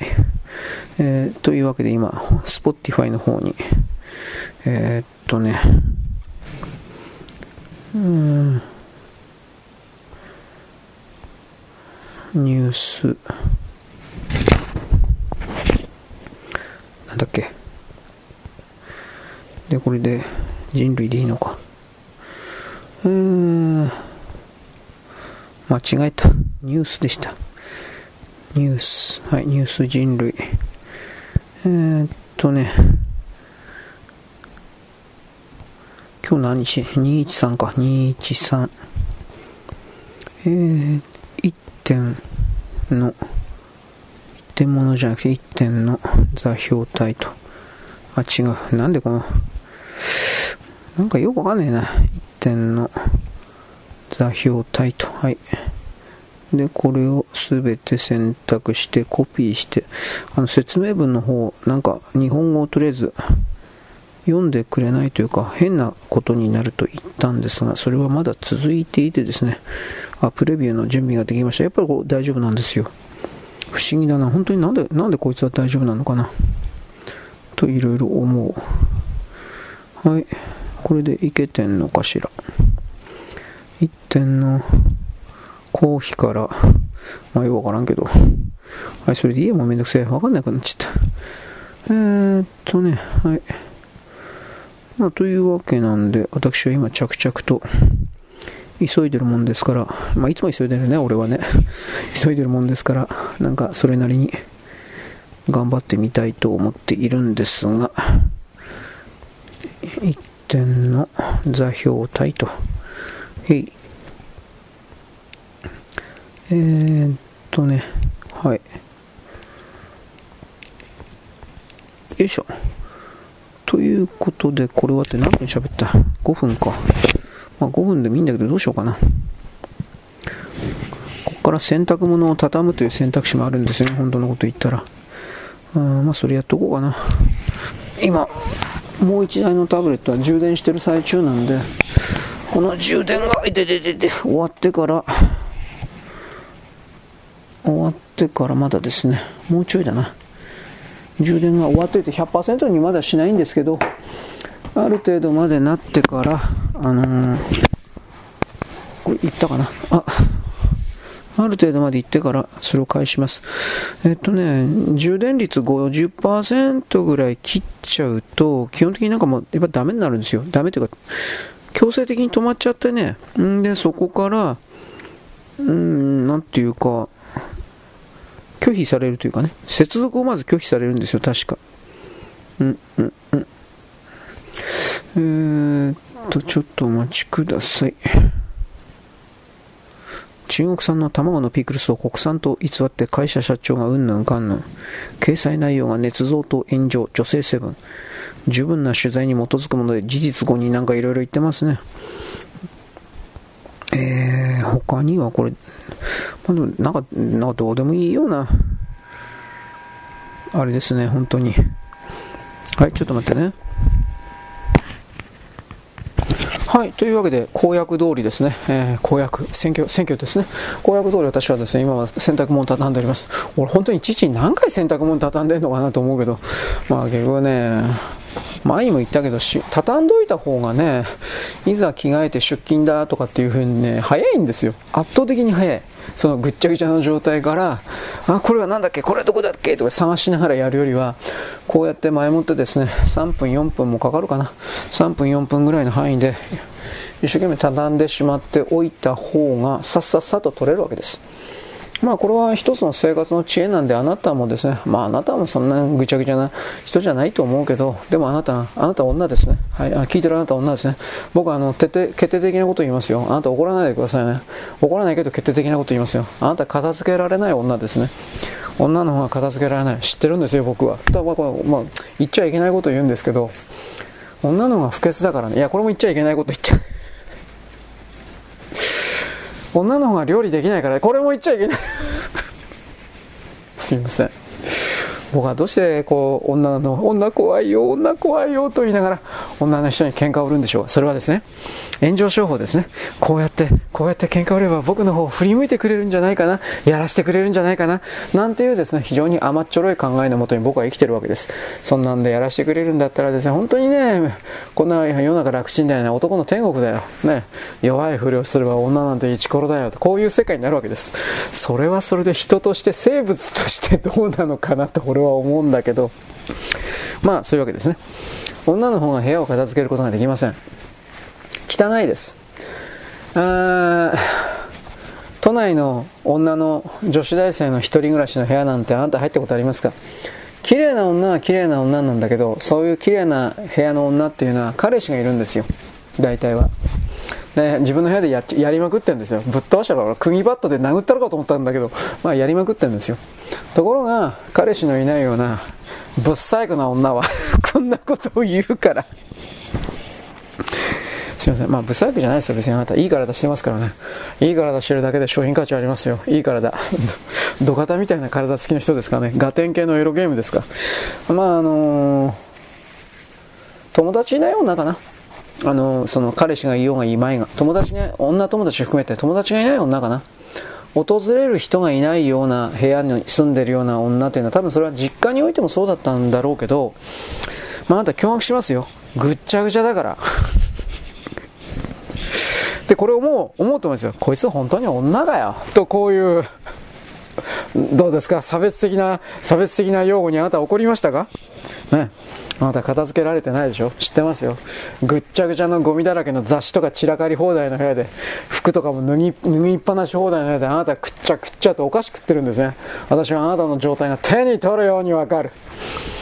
ね。私には投資能力があるんだ。ないけど。うん、まあだから女の方が大体片付けられないんで僕のようなこういうですね洗濯物を畳んでる畳んでるばかりでこの男バカじゃねえな。ゲラゲラ。てめえの方が。まあ僕はだからそういう意味においてですね男の優位性というものを勝手にこう信じてるんじゃないですよ。男の優位性というものを勝手に自分の中で脳の中でフィクションとして設定しているわけですが男の方が優れてるんだよ。何言ってんだよ。女なんかいらねえよ。ということで女がいないことをですね、えー、ごまかしてる。いやそれではありません。でもこういうことを言うとね誤解されるんですあここにもホモがいるわ。バカ野郎。僕はあの男同士と性行為的なことは一切合切どんなことがあってもやりたいとは思いませんこれは本当に言明しておきます。言明というか、きつく言っておきます。いやいや、冗談じゃねえよ、お前。バカじゃねえの。ここまで今言うから、あ、差別がうるぜ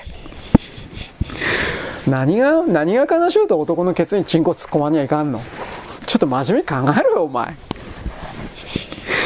僕は真面目に考えてこういう結論に達したんで、あなたはどういうか知ったこっちゃないんですよ。で、そのことによって僕はですね、差別主義者というのどうぞどうぞ、どうぞ罵ってください。あ私は差別されてるわ。私は罵られてるのよ。えー、なんだっけ、この素晴らしき世界に、えー、祝福をに出てきた、なんかいつも鎧甲冑を着ているですね、パッツンパッツンので、ええ体した女、18歳か19歳だ、あの女ええ体しとるわ、やりたいわ。なんてことを思うけど、アニメだからね、アニメだからできねえんだよ、お前。アニメだけど、アニメだけどできるという、なんかつわものがいるけどね。いや、できない、できない。無理無理無理無理。できないことはできない。アニメのあのキャラクターのあホールに穴にチンコを突っ込むことはできない。これは、ね、本当にね、二次元にチンコを突っ込むことはできないんです。こういうことで、どうですか？眉を潜めましたか？どうですか？もうめんどくせえわ、もう本当にこの辺。というわけなんで、二次元に突っ込むというその野望は置いといてですね、女の方が片付けられないという、えー、その結論でいいでしょうか？ファイナルアンサーでよろしいでしょうか？女の方が料理できないということでいいでしょうか？これファイナルアンサーでよろしいでしょうか？ね、えー、片付けられない、えーと、掃除できないということでいいでしょうか？あと女の方が不潔ということでいいでしょうか？あいつら不潔だから香水つけるんだよ。なんでこんな当たり前のことわかんねえの？あいい匂い。バカ野郎それは化粧品の匂いだよ。女の匂いじゃねえんだよ。ということを僕はいつも言ってるんですがこういうこと言うから「なや肝や死ねよ」とかって言われてすいません。陰で僕言われてます。もう僕死ななきゃいけないんですか？これこれまた削除の対照的なこと言ってます。すいません。僕死ななきゃいけないんですね。お前たちのことを汚らして不潔だと言っているばかりとかそういう。ダメですね。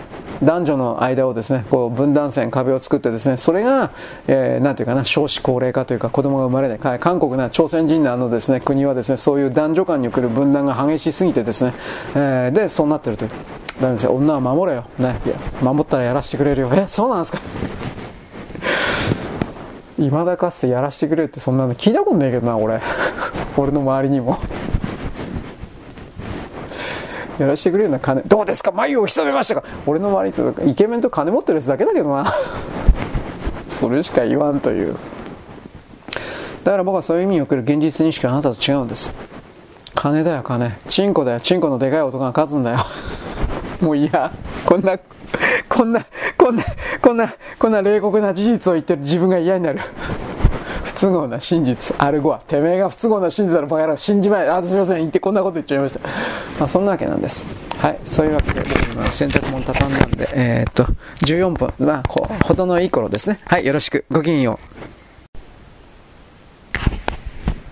現在は2024年のですね、えー、っと、2月の13日の、えー、っと、えー、っと、火曜日であります。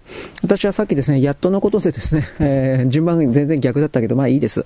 あの、ツイッターの更新をしました。今日はですね、えー、中島みゆきさんのですね、えー、更新で特集というか、中島みゆきさん僕そんな好きでも嫌いでも、まあまあ好きな方なんですけど、少なくとも彼女が今、俺今は彼女何歌ってるかも全然知らないんですが、あの、彼女のガラッパチみたいな土方のおっちゃんが酒飲んでさ、歌ってるような歌い方あるでしょ。俺あんまりあれ好きじゃなくてね、えー、地上の星あたりまではギリギリ聞けたけど、地上の星以降における土方の歌い方あるでしょ。あやめてくんねえかなと個人的に思うんだけど、でもまあ結局彼女は、あのー、なんていうかな、今までずっと新規臭い女ばっか歌ってたんで、昭和の時代はね、昭和の時代の中島さんというのは、おそらく世界一、彼女の右に出る者はいない。彼女を追いかける人は誰もいない。追随できる人は誰もいなかったほどに、新規臭い女を歌わせたら世界一の人だったんです。僕は本当にそう思います。新規臭い女を歌わせた世界一。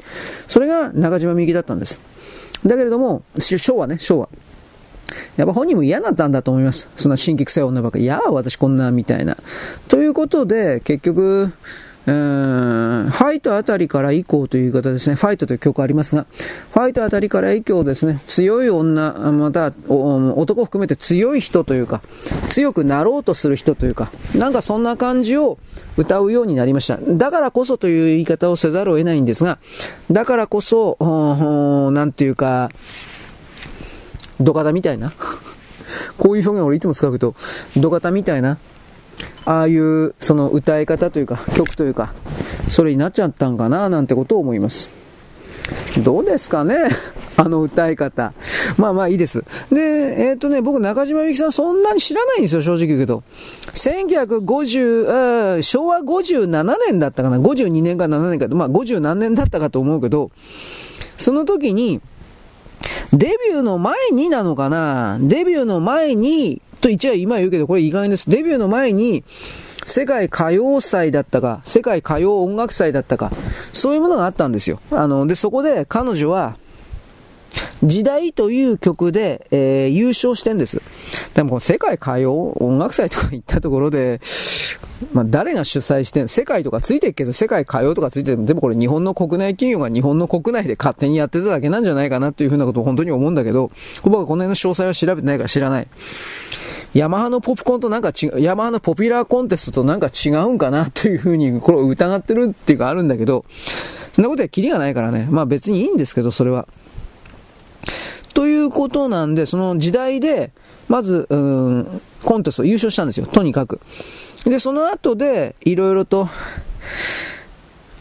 ララバイのあざみ、あざみのララバイ 忘れちゃったけど、まあなんかそういうのでデビューしたんです。だから世界歌謡祭で、あのー、優勝取ってから後で、ヤマハのポップコンに出て、ヤマハのポップコンでも優勝したんじゃなかったか優勝というか最優秀なんたら、グランプリ？ヤマハのポップコンでグランプリか。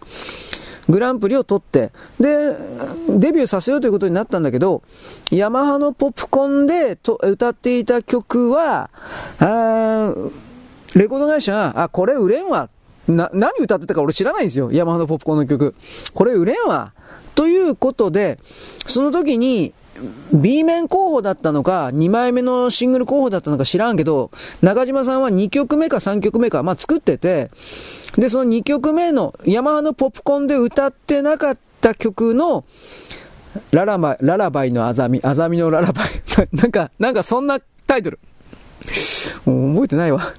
まあそれをですね、あ、こっちの売れるわ。ということで、そっちのが売れ線だと、まあヤマハなんでしょうね。ヤマハのポップコーンだから彼女がデビューしたレコード会社ってきっと。俺全然知らんのだけど。で、ヤマハはですね、あ、こっちのいいわ。ということで、あ、アザミのララバイかララバイのアザミか。っていううるせえよ。にしたという、そういう流れにあります。で、僕はこの初期の頃の中島さんの歌い方は割と好感が持てるというか、あまりひねってないからいいなと思うんです。後半の、だから、土方みたいな歌い方、ひねりすぎなんですよ、はっきり言うけど。ゲーとか、うるせえ。お前、どこの本当に土方だよ、お前。本当にそう思うんだけど。そんなこと怒らないですか？ださあなた職業いい、差別してねえよ、お前。土方がどれだけ神聖で大事な仕事かっていうことを俺ほど知ってる人間いねえよ、お前。建設関係と。この人たちがいなかったら日本の高度経済成長なんかゼロだったら不可能だよ、お前。どう見だってよ、お前。他のインテルとか左が口ばっかじゃん。まあいいや、24万。置いといて。ということなので、私はですね、この中島さん、しかしこの昭和の時代の中島さんの曲は、もちろんこれ狙って作ったんだと思うんですけど、もう例外なく新規臭い。本当に。こんな女嫌だっていう風な。こんな女そばにいたら俺嫌だなっていう。まあまあ、それしか俺言いようがない。まさにそうだから。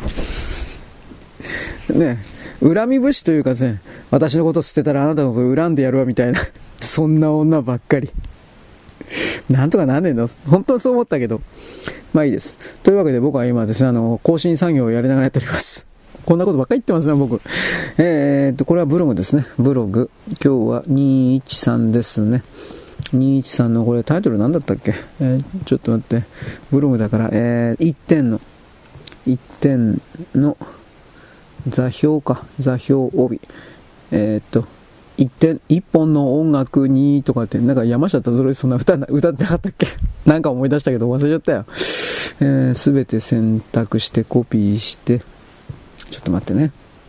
オーディエンスに伝えたいことをなんたらかんたら。いや別にそんなことない、別に伝えたいことなんかないんですけど、聞きたい人が勝手に聞いてるだけで、僕はただ単に置いてるだけだから、喋ってるだけだから、ほんと知らないんですけど、なんかそういうね、難しいことを言う人がいて、時々僕困っちゃうな、困っちゃうな、リンダ。山本リンダもあの曲でですね、本当にイメージチェンジを大きく図ったそうです。当時の人々はびっくりしたそうです。僕はようわからんけど。そうなの？と思ったけど。えー、エピソードの詳細を、えっ、ー、と、間違えちゃったよ。エピソードの詳細表、タイトル、これ違ってんの？一点もの座標体になってんな。だ、誰がそんな、あれ？こんな風に書いてないんだけどな。あ、一点もの座標体になってるわ。ダメだな、俺。一点の、あ、違う。一点のだ。これも、これいけるかな？いや、これいけた。大丈夫。あ、ダメだった。なんでこれダメなのかな？やめた。これね、あのね、エピソードの説明の方がね、あの、なんでか知んないけどね、日本語受け付けてくれないんですよ、これ。スポーティファイ。何があるか僕はわからない。まあいいです。今そんなこと言っても始まらんか。1点の座標体、これでいいや。今すぐスケジュール、はい、いいえ。えー、っとね。えー、っと、これどこで、あ、保存か。ここか。保存。一点もの座、一点の座標体エピソード公開しました。これでいいんですね。はい。一点、一点もの座標体から変わってないし、まあ、後で直されるだろう。はい、というわけでですね、今今度取り外しをしといて、これなんかね、いきなり外すとね、エラー出るんですよ。弱ったなと思ってるんだけど。で、今、ついでに今度、ついでじゃないけど、よいしょ。今度はマガジエロ人のですね、まあ、中島みゆきの話はちょっと今置いといて、えーっと、これは何だった？新しいエピソードですね。えー、あ、そっか、ラジオトークもこれやっとかなくちゃいけないのか。今気づいた。ちょっと待ってくれよ。置いていかないでくれ。わけわかんないから。うんと、録音ツールを開く。で、この、リバーサイドで行う、リバーサイドって何か別会社なんかね、なんでこんな変なこといきなり言い出したのかよくわからんのだけど、えー、レコーダー、えー、フォルダーのいい。えー、っと、これ順番にやらないとダメだね、確かね。はい、というわけで今、Spotify、じゃなくてフリーダムの方ですか、フリーダムの方に、えー、マガジンエロい人フリーダムパックでいいのこれを今順番にアップロードをしています。で、これはタブレット、こいつは、こいつの方は多分ちょっと性能早いのかなアップロード早いな。処理速度が早いのかなちょっとこの辺わからんけど、そこまで難しく考えたことないんですよ。いろんな意味で。はい、ということで、アップロード処理中、おしまい。はい、で、こっちはですね、えっ、ー、と、今度何しなくちゃいけないんだったっけ？これブログの、ブログの動画変換になるのかな？はい、だから中島みゆきさんです。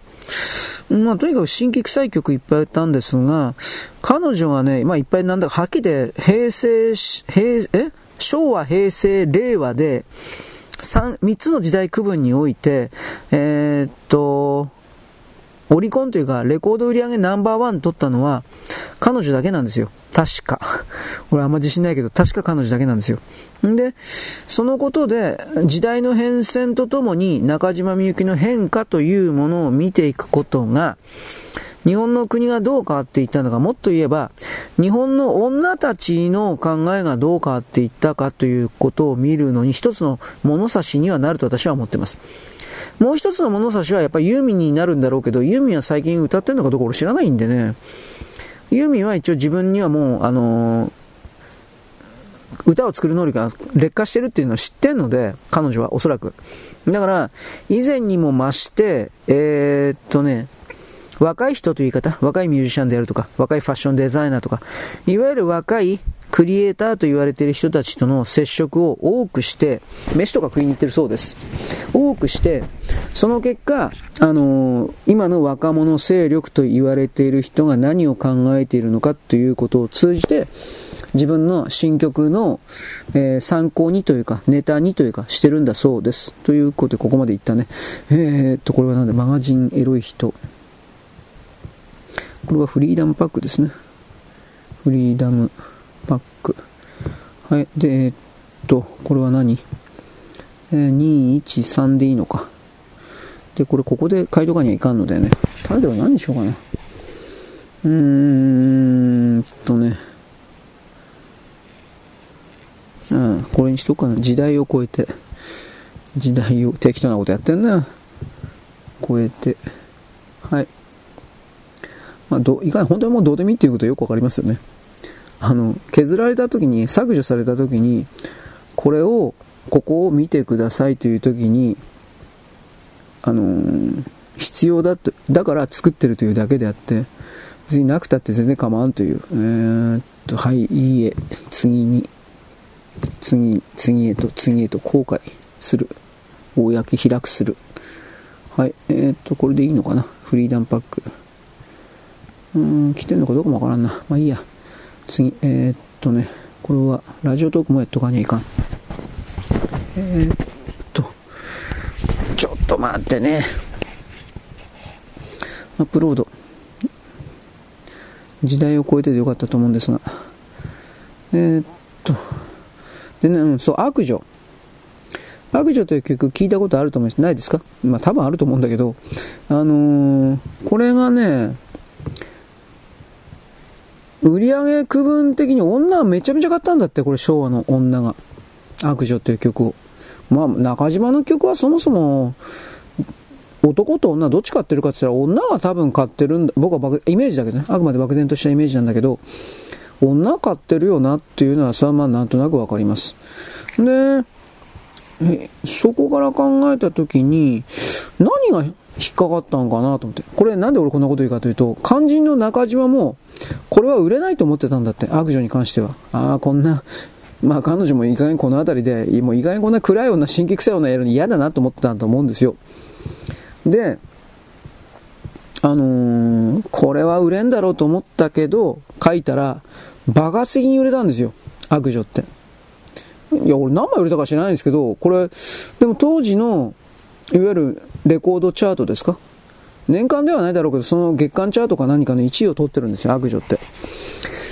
ひょっとしたらなんかの化粧品とかなんかの CM ソングに使われてるかもしれないですけど、さすがにそれは僕は知らないです。で、あ中島が何、何のインタビューだったか知らんけど答えててね、不思議だよ。あの人、あの人独特の北海道弁ですか？ら、道民の喋り方で、だよね、不思議だよね。いや、俺聞かれてもなと思うけど、なんかそういう形で本人もこんなに売れると思わんかったんだって。悪女に関しては。計算してなかったということですね。他の曲がある意味、だから、計算して、こんな風な新規臭い曲の、要はシナリオなんですよね、あの人は。あの、あの人の作詞は。下作になってるんですよね。あの、劇作。で、それがやっぱり物語のように見えるからという言い方を使うけど、女どもにそれがやっぱ受け入れられるんだろうなという言い方をします。うん。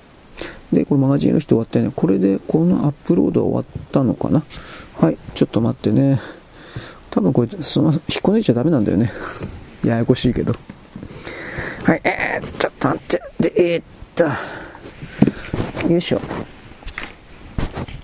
なんか、この、順番にやらなくちゃいけないから、何が何だかちょっとよくわかんないとこ多いですけど、まあ頑張ってやってみますです。で、今今度は僕は何やってるかというと、三毛猫チャンネル、様々なご報告とお知らせ、西の風猫の目、三毛猫について、これ何ですかこれ？Google からのお知らせ。これ何なんだろう？時々本当にこれよくわからんもん来るので、VTuber っていうやつかな。多分そうかなと思ったけど知らないけど。よくわからんの来るからちょっとやめてくんねえかな。興味ないんだよ。VTuber で一回見たことないよ、はっきり言って。生まれてから一回見たことない。VTuber って。まあ、見たいとも思わない。な、見たいとも思わないものってどうですか？あなた見たいでしょ？興味あるでしょ？と。それやめてくんないですかね興味ないです。はい、えー、っとですね。マージン色い人ですね。はい。というわけ、あ、来たかな？これでいいのかな？ちょっと待って。1点の座標体でいいのかな？はい、中島みきさん、悪女。で、まあ、これは、まあ、結局、よくよく考えたらあの人ってさ、別れ歌とかあの辺も含めて、なんか振られた女ばっか歌ってんじゃん。それも結構ですよ。それが売れると思ったんだろうから。だけど、そんなことばっかり、その、聞かされるが、よく飽きねえなと思うけど、視聴者というか消費者はよく飽きねえなと思うけど、歌ってる中島だって嫌になるに決まってんじゃん、そんなもん。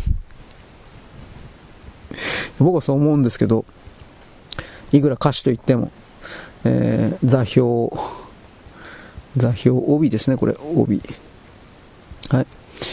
まあだから、まあ、どこかの時点で彼女は、ああ、もうこのままでは、これではいけない、このままでは嫌だって、多分そう思ったんだと思うんですよ。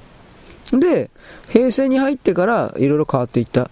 まあ、一部、おそらく転換点は地上の星じゃないかなと、わかりやすく、地上の星じゃないかなと思うんですけど、あれは別にほら、恋愛を歌ってるわけではないでしょまあ人々、上から俯瞰した、まあ天使的な存在とでもまあ適当に言っとくけど、それが、えー、っと、人間を見て、で、えー、まあ、地上の星って、まあ人間だからゴミだけどね、上から見れば。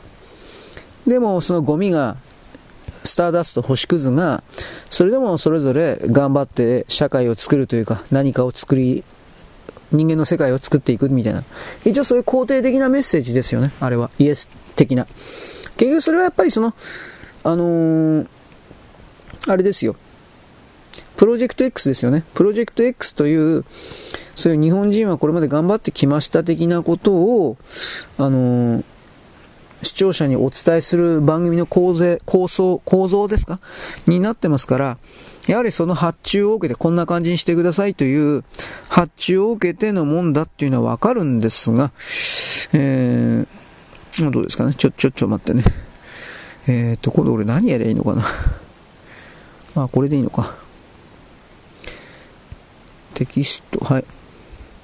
これ何だったっけ？見て、そこの計画って何だろ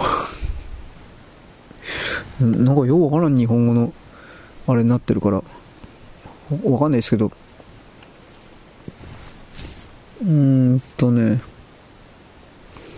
なんか俺間違っちゃったな。まあいいや。これ既存計画。うーん。あ、これ実数のチャイナか。これ何なんだろう。ちょっと待って。どうせ間違えるかな実ななんだかよくわからない。これ何になってんのうん。の。実数のチャイナ。これ23ですね。23。はい。えー、っと、すべて選択のコピーして。はい。だからまあ、この悪女あたりがある意味、最後になるんですかね。この新規臭い、新規臭い女シリーズ。そんな言い方をするけど。はい。ということで、次は24番ですか。え、っとね、はい。まあ、それ以外の曲は何があったかな。なんかあの、曲の中で、女の人の名前、自分を振った男とくっついた女の人の名前を言う曲って何だったかなうん。なんかそれの曲もですね、なんか裏話あるそうなんですが、何だったかな当時、あの曲の中で自分の名前を呼ばれた女は、私そんなことしてないのに、みたいな、というハガキを、なんかあの、中島みきってオールナイトニッポンやってたんでしょ？あの、だいぶ長い間、10年、5年か10年か知らないけど。で、そのオールナイトニッポンに、えー、まあ冗談なんだろうけどね、そういうことを踏まえていろいろネタにして送ってました的な、なんかそういうの見たわ、俺。えちょっと待って。あ、これなんかおかしいな。磁石だったのか。全然関係ないし、すいませんね。あの、タブレットのカバーがな、この金属は何だと思ったって私言ったけど、おそらく磁石なんですよ。パカパカくっつくという。ただそれだけなんですけど、23、25ですね、これきっと。25だと。はい。えー、っとね、実数のチャイナでいいのかな？アップロードですね。よいしょ、これでいけてるのかな？はい。ということで、あとは具体的に何やったかもう覚えてないや。もう無責任なこと言ってますけど。えー、っと、このムービーはいらない。許可する。えー、っと、これはなんだ？あ、これ既存、あ、これ違ってるよ。間違えてるよ。まあいいです。えー、っと、これは許可。はい。えー、っとですね。これか。えー、っと、実数のチャイナでよかったかな。今ちょっと待ってね。24、25。多分これで合ってるんだろう。ちょっと俺自信ないけど。えーっとね。パラメータいくつだったかな ?506 だったかなあ、すみません。全然関係ないこと言ってますね、今。コマンドラインの、あ506だな。はい。実際の数字がちょっとわかんなくなっちゃったんで、ラララ。えー、っとね、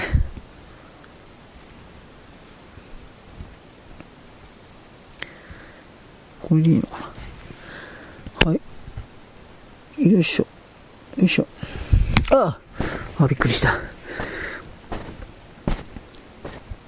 22でしょ。えーと、パパラメータ506ですよね。506。うーん。と、こいつは、コマンドラインは何なのかなと。えーとですね。あれあれ出てこねえ。えーっと、なんか変なもんばっかり出てくるな。なんだよ、これ。あれ、本当に出てこねえ。あ、来た来た来た来た来た。あったよ。はい。ということで、あ、違う。実数ですね、これ。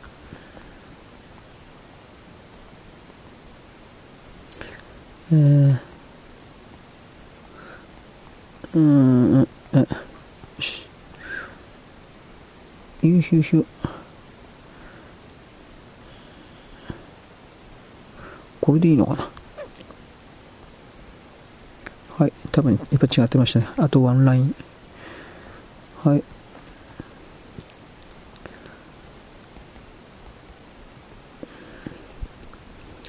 はい。僕は今、関係ないけど、動画のタイトルの画像を作ってるんです。こう見えて。あ、これでいいや。はい。そういうことでですね。えー、っとね。で、ついでに今度ね、動画編でかもしないといけないですもうもう何やってるかわからなくなるんですが、そんなこと言ってられないので、これか。はい。ファイルを開いて、これできるんかななんか時々ダメになるんですよ、これ。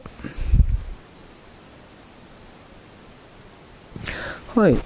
というわけで、あとは、こっちはこっちで合成画像というですね、タイトル文字作ってるんですが、えー、まあ、常にうまいこといかないわけですよ。うん、まあこれいいや。はい。えー、っとね、なんかダメだな。と空にして、うん、なんかこう、しっくりくるものがないですねとあなたに言ってもしょうがないんだけど。うん、これかな？あ、これかな？はい。まあ一人でなんかブツブツ言ってます。気持ち悪いですね。えー、っと、マイナス10じゃなかったかな。パラ、パラ変更マイナス10。うん。うん、多分これだろう。で、ダウンロードしておくと。あれ？はい、ダウンロード完了してます。えー、っとね、変換。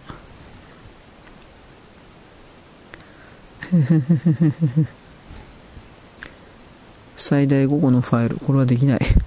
なんでやねん。ということで、これはできないと分かりました。なんちゅう？なんてことだい。えー、っと。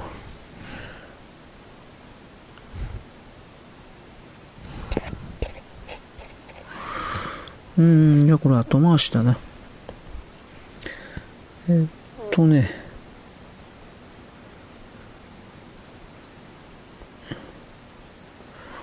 よいしょ。はい、これで大体のとこ来たのかなよっいしょ。なんだか次から次からいろいろ問題があって祝ってます。今度動画変換しようと思ってね、無料のオンライン的なことやったらですね、うん、1日の使用量は5回までとかって、これ昨日も出たから今日大丈夫だったらまだなってないしね、なんてひどいんだ、といろいろ憤っては見るんですが、それ言ってもしょうがないから、うーんとね、これあってんのかな。えーっと、ちょっとお待ちくださいね。実数のチャイナ的な、言って、多分これで合ってると思うんだけど、よいしょ。なんか本当に色々とめんどくさいです。うんと、これはダウンロードできてるんだろうか。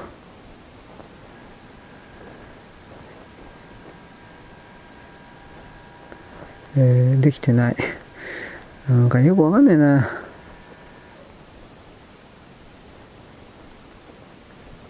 はい。ああ、わかった。これ多分まだ出来上がってないんだな。多分だけど。はい。あ、やっぱり。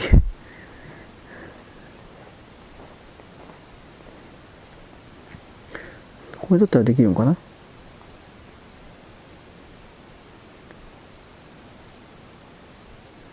あやっぱり、あ、で、こいつはできてるから大丈夫なんだな。はい。ということで、こいつは出来上がるまで待つしかないな。わかりました。まあ、いろいろ問題があります。うーん。この、どうかな、これ。ブツブツばっかり言ってますね。動画変換。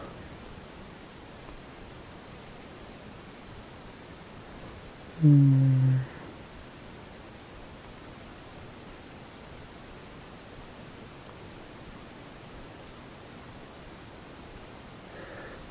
何がフォーマットなのかよくわかんねえな。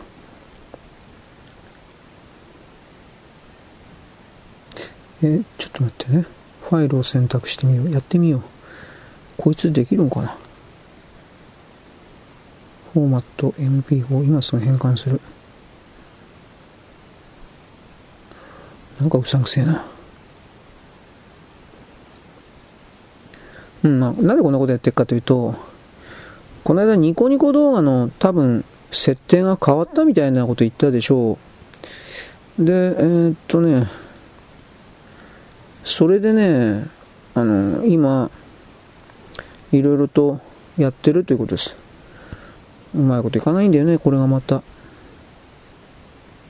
まあ、とりあえず、これも回数制限があるような気がするから、一個だけちょっとやってみるわ。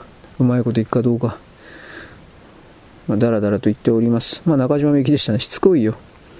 まあ、とにかくその悪女を最後に、その神気臭い、根性の腐った湿っぽい、ジメジメとした女の曲はやめようと、多分、多分だけど、中島は決意して、そして、新規、まあ、新たな何かを模索しようとしたというか、まあ一応そういう言い方をします。もちろんわかんないんだけどね。はい。というわけです。キリがないね。はい。よろしく。ごきげんよう。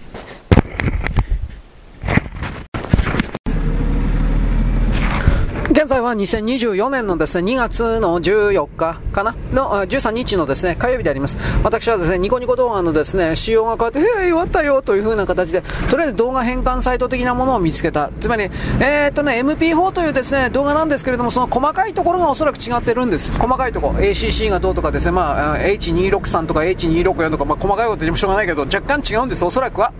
で、今までですね、その動画の変換のですね、オンラインサイト使ってたんですが、それがダメになったんですよ、早い話が。ところが他の動画サイトは全然全く大丈夫なんです。ニコニコだけが厳しくなったというか、多分そんな感じです。今までだって大丈夫だったから。ほんで、しょうがないので、一旦生成したやつを違う変換サイトか何かでやるという風に今やってみたんですが、一応うまくいったんですが、それはですね、24時間に、えー、5回までだったかな。なんか、なんか、とりあえず、もうこれ以上できませんとかで来るんですよ。それ以上やってるし、金払えとかでふざけやがって。で、僕はいろいろ頭をひねりました。うん、とりあえず端末を変えればいいんじゃないか。端末を変えれば一応いいです。つまりその、なんだっけ、Mac アドレス、MAC、Mac アドレスだったかな。端末に個別に振ってる郵便番号みたいな電話番号みたいなやつが違っていればですね、違う人間だと、あのー、一応認識してくれるみたいです。違う人間だと。で、それでですね、5回、1日5回クリアをですね、問題、今んとこで、クリアしたんですが、しかしその後で私は思いつきました。あれ、ひょっとしたらと思ってね、あのー、ブラウザーに、いろんなブラウザーに、ほら、サングラスかけたシークレットモードあるでしょ。あれこれ使えばいいんじゃないかなと思って。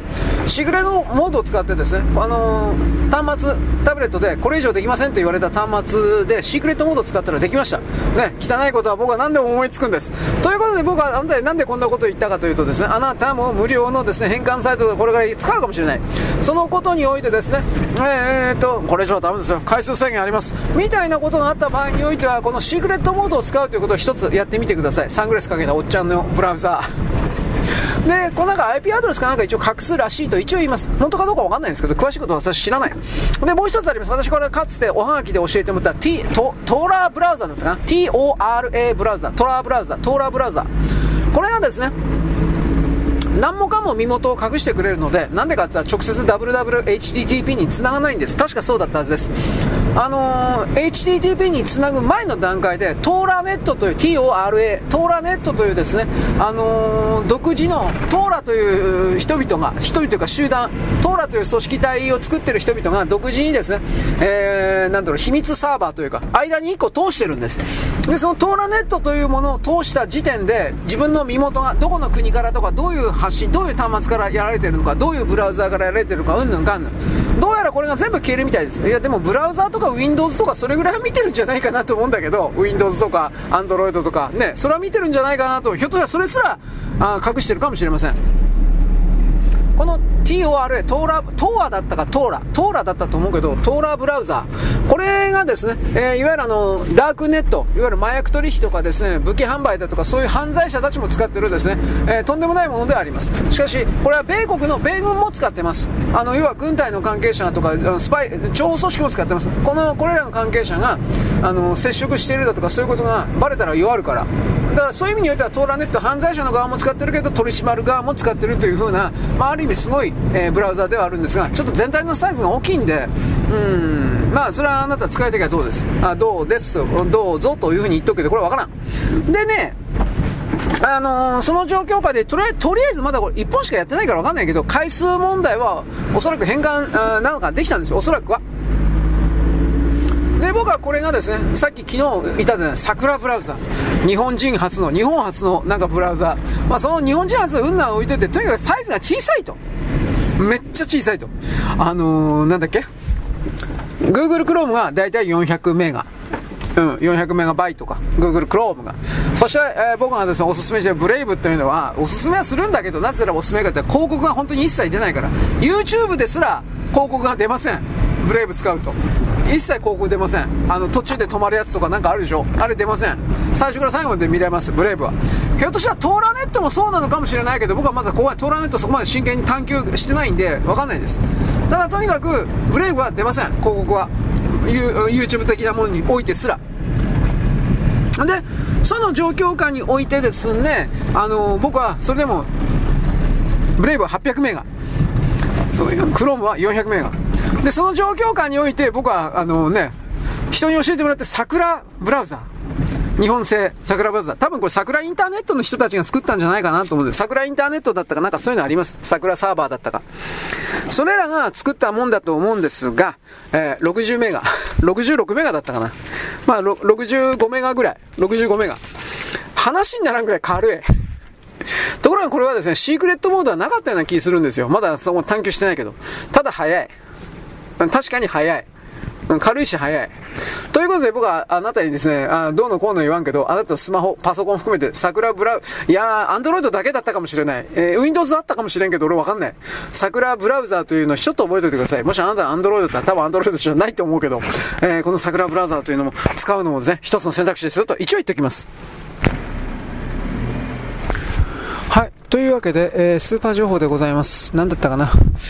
えー、今日はですね、糸こんにゃくとかぶらとですね、麩を買ってきました。はい。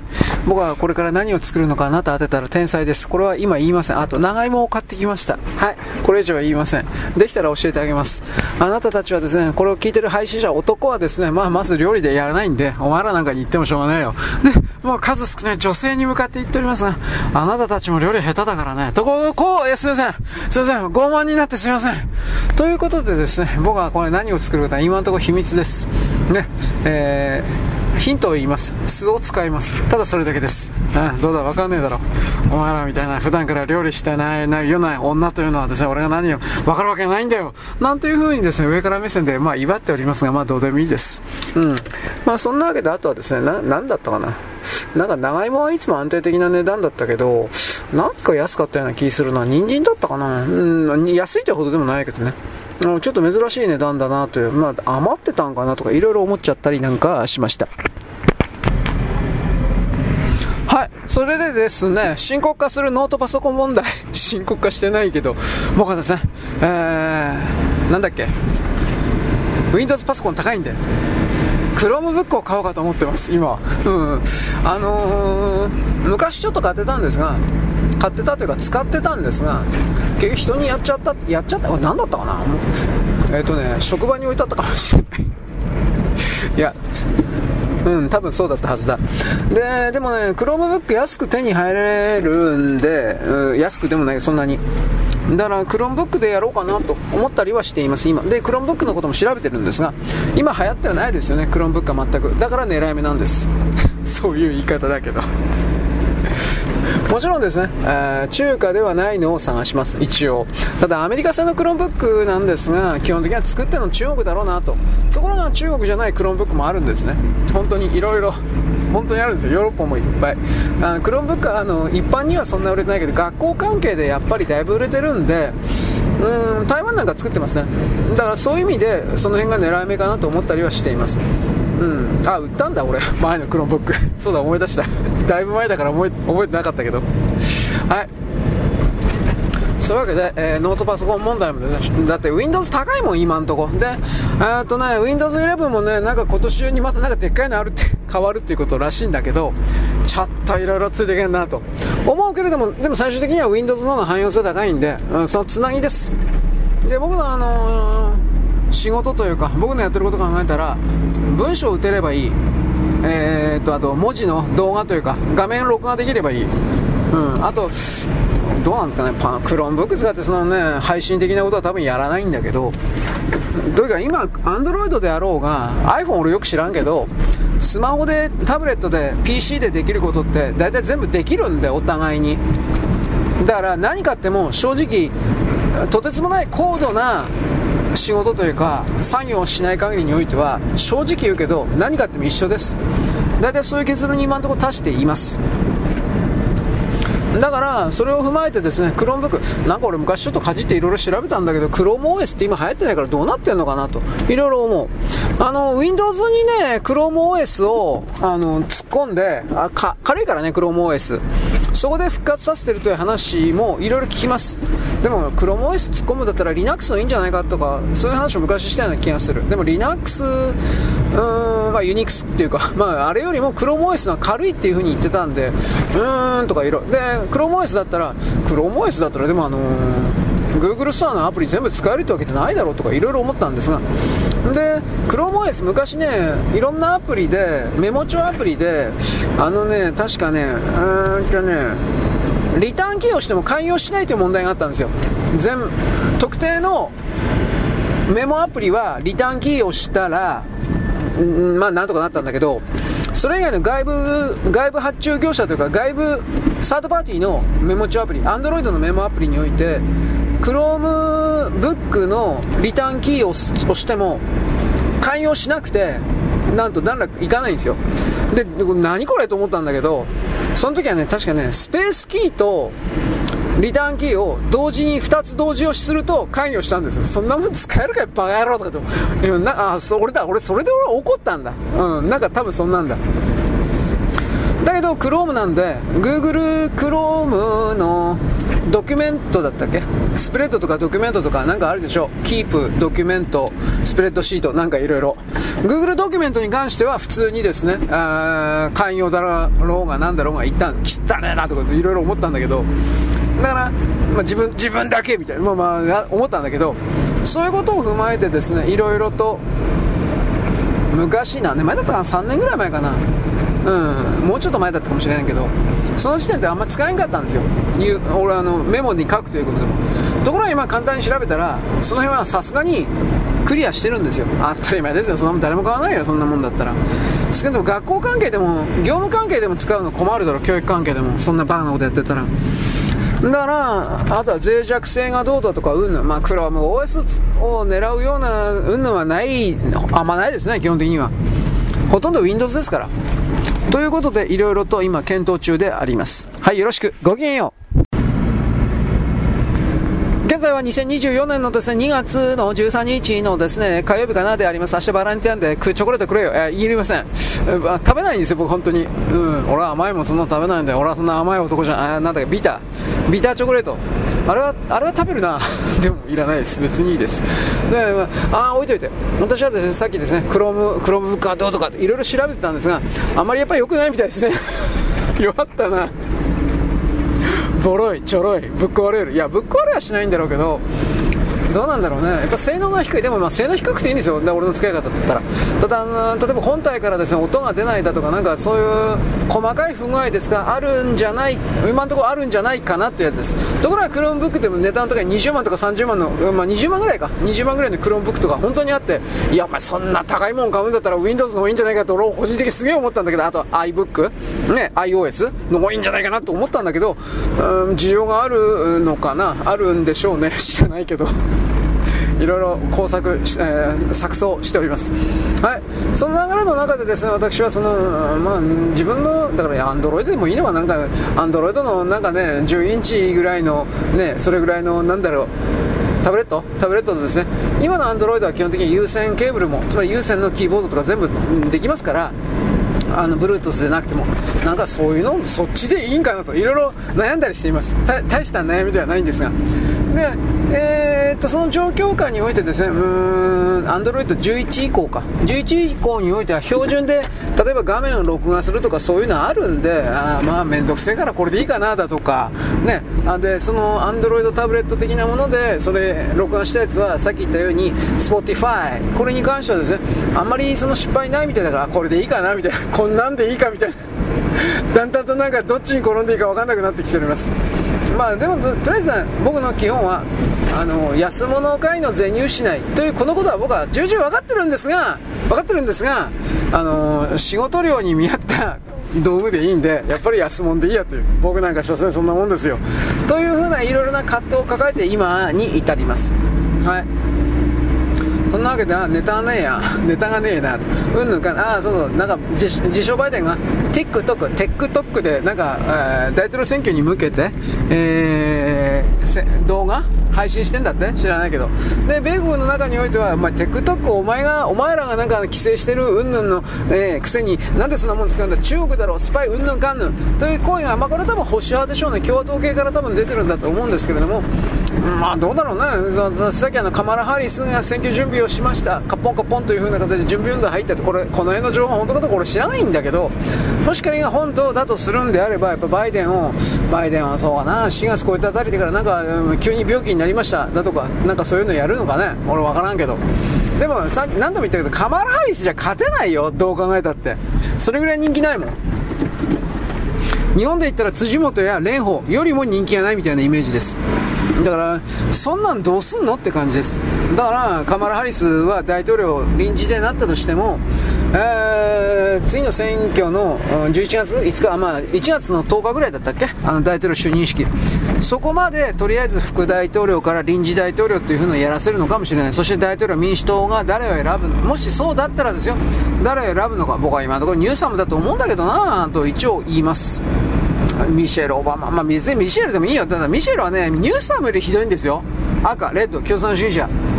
とんでもない僕は差別主義者とここまで言うんだけどそういうことを言うときっとアメリカ人の左側のですね自分が正義だと思ってる人はきっと怒るんですよミシェル様のことを悪く言ってみていやでもでも明らかにでもあの人の言動おかしいよと僕はいろいろ思うよはい、次、えーとですね、私さっきですね、あの、エンタメ欄、見てたんですが、クイーンが来てたんだってね、東京、北海道公演やって東京公演もやったんだって、クイーン？え？ー、と思ったんだけど、僕はフレディ・マーキュリーが死んだ後、クイーンが活動してたってこと知らなかったんで 俺解散したんだと思ってた。やってましたね。うん、やってたらしいです。はい。ということで日本に来て儲け、儲けて、まあどうなんですかね。誰が歌ってんのこれ知らないんだけど、ボーカル誰やってんのと思ったけど、まあこれもいいです、とても。頑張れよと。だって人間食ってかないかんから、それでやっていけるんだったらそれでいいんじゃないですか。あまあ、どれだけの人が集まったかどうか俺知らないんだけど、正直言うけど。はい。えー、エンタメ関係に関しては、その年寄りの欧米人、ヨーロッパとですね、米国、イギリスなどが頑張っているという話です。まあデュラン・ドゥランがちょっと前、2ヶ月前にアルバム出したくらいだから、あいつらもう聞いてないけど。信じられんけど。本当に本当に作ったんかなと思うけど。まあ今はいいです、まあ、食えなくなったんかな。税金対策となんかいろいろあるんかなと。こういうことも思いました。作りたくて作ったんじゃないよね。これきっとね生活のためにやったんだよね。とこれ思ったんだけど。まあまあそそれもいいです。でお金持ってると思うけどな。なんか失敗したんかな株とかなんかでと。こんなことも思っちゃったりしました。はい。えー、トランプ大統領、えー、っとね、ヨーロッパがですねつまりあのヨーロッパが NATO が、えー、防衛費をアメリカにばっかり押し付けて金払わないんだったら例えばロシアがヨーロッパを攻めたとしてもアメリカは守らないと言ったという2日、3日前ですね。これに関してはもちろん交渉ですよ、ネゴシエーション。結局最初にバーンとかででっかい声出してですね。とりあえず今2%なんですよ、確か。あの各国が。これを4%まで最低限全全国家がそれだけそれだけ払えというふうな。多分こういうことのために言っています。で結局そのような状況下でロシアはトランプシフトを間違いなくトランプシフトトランプ大統領になるだろうというふうなことをやってるのでもしねこれ逆に中国とロシアがトランプシフトを明確にやってるんだとすればつまり、えー、まあ、まだ人事とか表向き出てないけどそういうことを情報をさらってね分かってきたら中国もロシアももちろんこの不正選挙云々ということに関しては、まあ、中国が先で前回の不正選挙に思い切り関わってきた当事者だからそういうことを踏まえて、えー、米国の中に単独で不正選挙をやらなくてはいけないという状況が生まれていると私は取ります。じゃあ民主党関係と労働組合関係と BLM だとかそれだけでできるのか不正選挙わかんないですね。多分なんか難しいような気もしました。でも彼らにはできることあるんです。それは何か。国境線を越えてですねおよそ700万人ぐらい入ってきた。でもなんかこの間俺1200万人って言ったよね。トータルで。3年間で、まあ、1200万人としてもですね、まあ、とにかくその中に戦闘員が必ずいるんですよ。犯罪者もいます。犯罪組織マフィアもいるんですよ。そういう連中がそういう連中を使って、あのー、徹底的に内戦というか混乱というか騒動、暴動、内乱、こうしたものをこの民主党勢力と言われている奴らが仕掛けるかどうか、私はあり得ると思います。これはあり得ると思います。もし不正選挙がうまいこといかんのなら、抑え込まれるんだったら、そういう内乱でぐっちゃぐちゃにしてやろうというふうな考え方、これはおそらくあるんじゃないかなと私は見ます。はい、全然関係ないですが、えー、っとね、僕、昨日ですね、何の関係もないんだけど、筋肉マンのですね、なんかあのー、なんだろうね、広告じゃないけど、なんかね、記事をですね、クリックしたらですね、なんてかしらが、集英社のプレイボーイのとこまで行ってですね、集英社のプレイボーイサイト、まずそれがやっていたということで、うっすらしていたんですが、一回も行ったことないんで、で、行った。そこまでいいんですが、プレイボーイで筋肉マンが連載していたという、ウェブでやっていたということ僕は初めて知りました。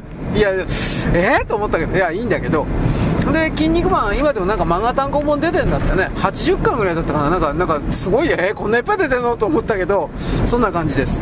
で、一応、せっかく来たんだからということで、筋肉マンの連載やってたんで、えまあ、見見ました。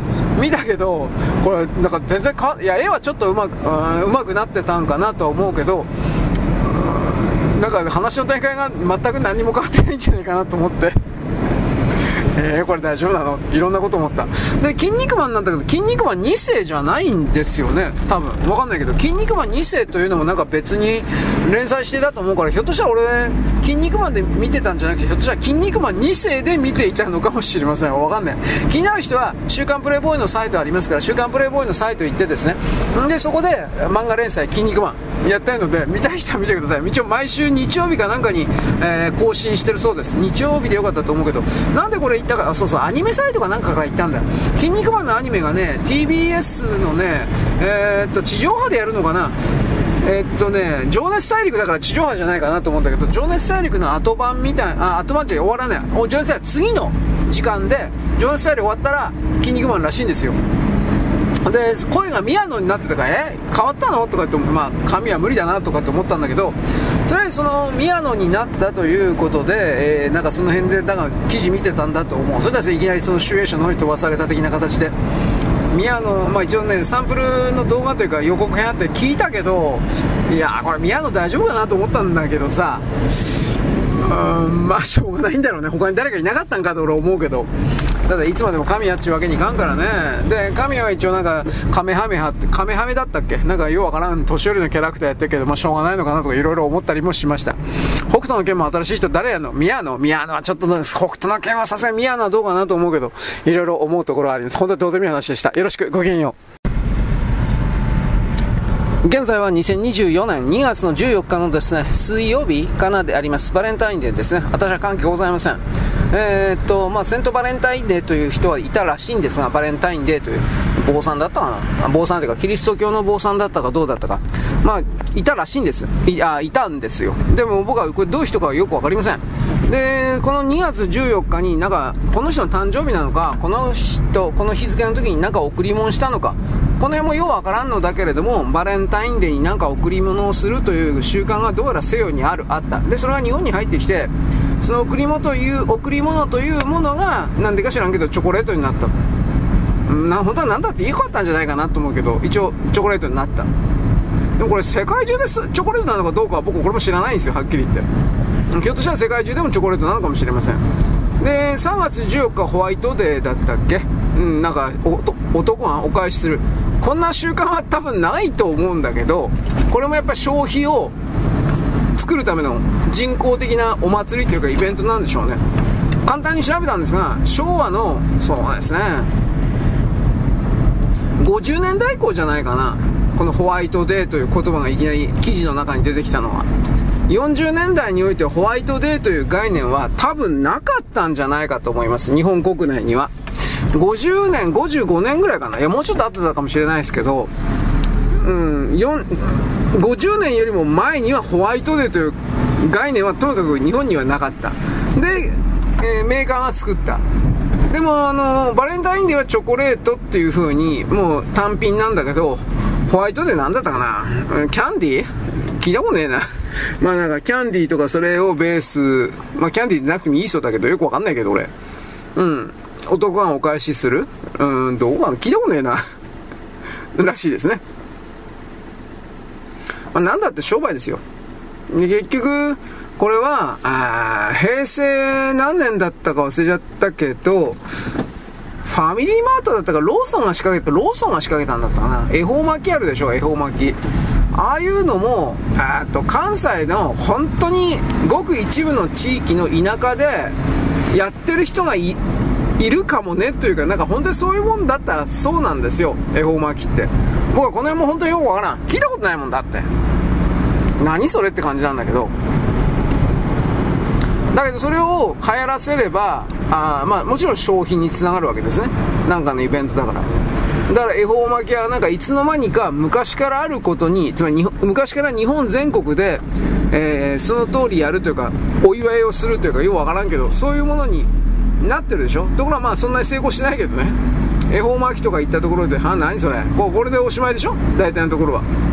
だから、往々にしてそんな何でもかんでも成功するわけじゃないし、あとは、あこれなんですよね。外からこうだというふうに決められたらそれを何の疑いもなく受け入れてしまう人々が日本の中にやっぱりこんだけ多いからそういう恵方巻きとかホワイトデーだとかバレンタインデーだってそうだと思うんだけどそういうものがあのはびこってしまうというか僕はそれを思います。だから僕はこれ本当は別にそれだけじゃなくて例えば、えー、イースターいや高誕祭だとかのあ卵食うんでしょ？なんだか忘れなんでそんなもん食うの？と思うけど降誕したから降りる誕生日？だからえ生まれるということをうんイメージする卵を食うの？なんとかエッグなんでしょ？ななんかそう多分そういうことなんかなと思うけどまあ、キリストもそんなことでね、イエスのおっちゃんもそんなこと、いや、俺そんなこと持ってないんだけど、多分言ったと思うよ、生きてたら。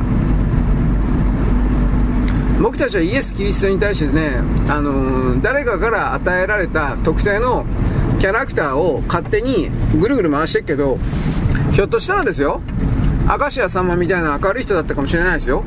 会ったこともないのに決めつけちゃいけないと僕は思うんです。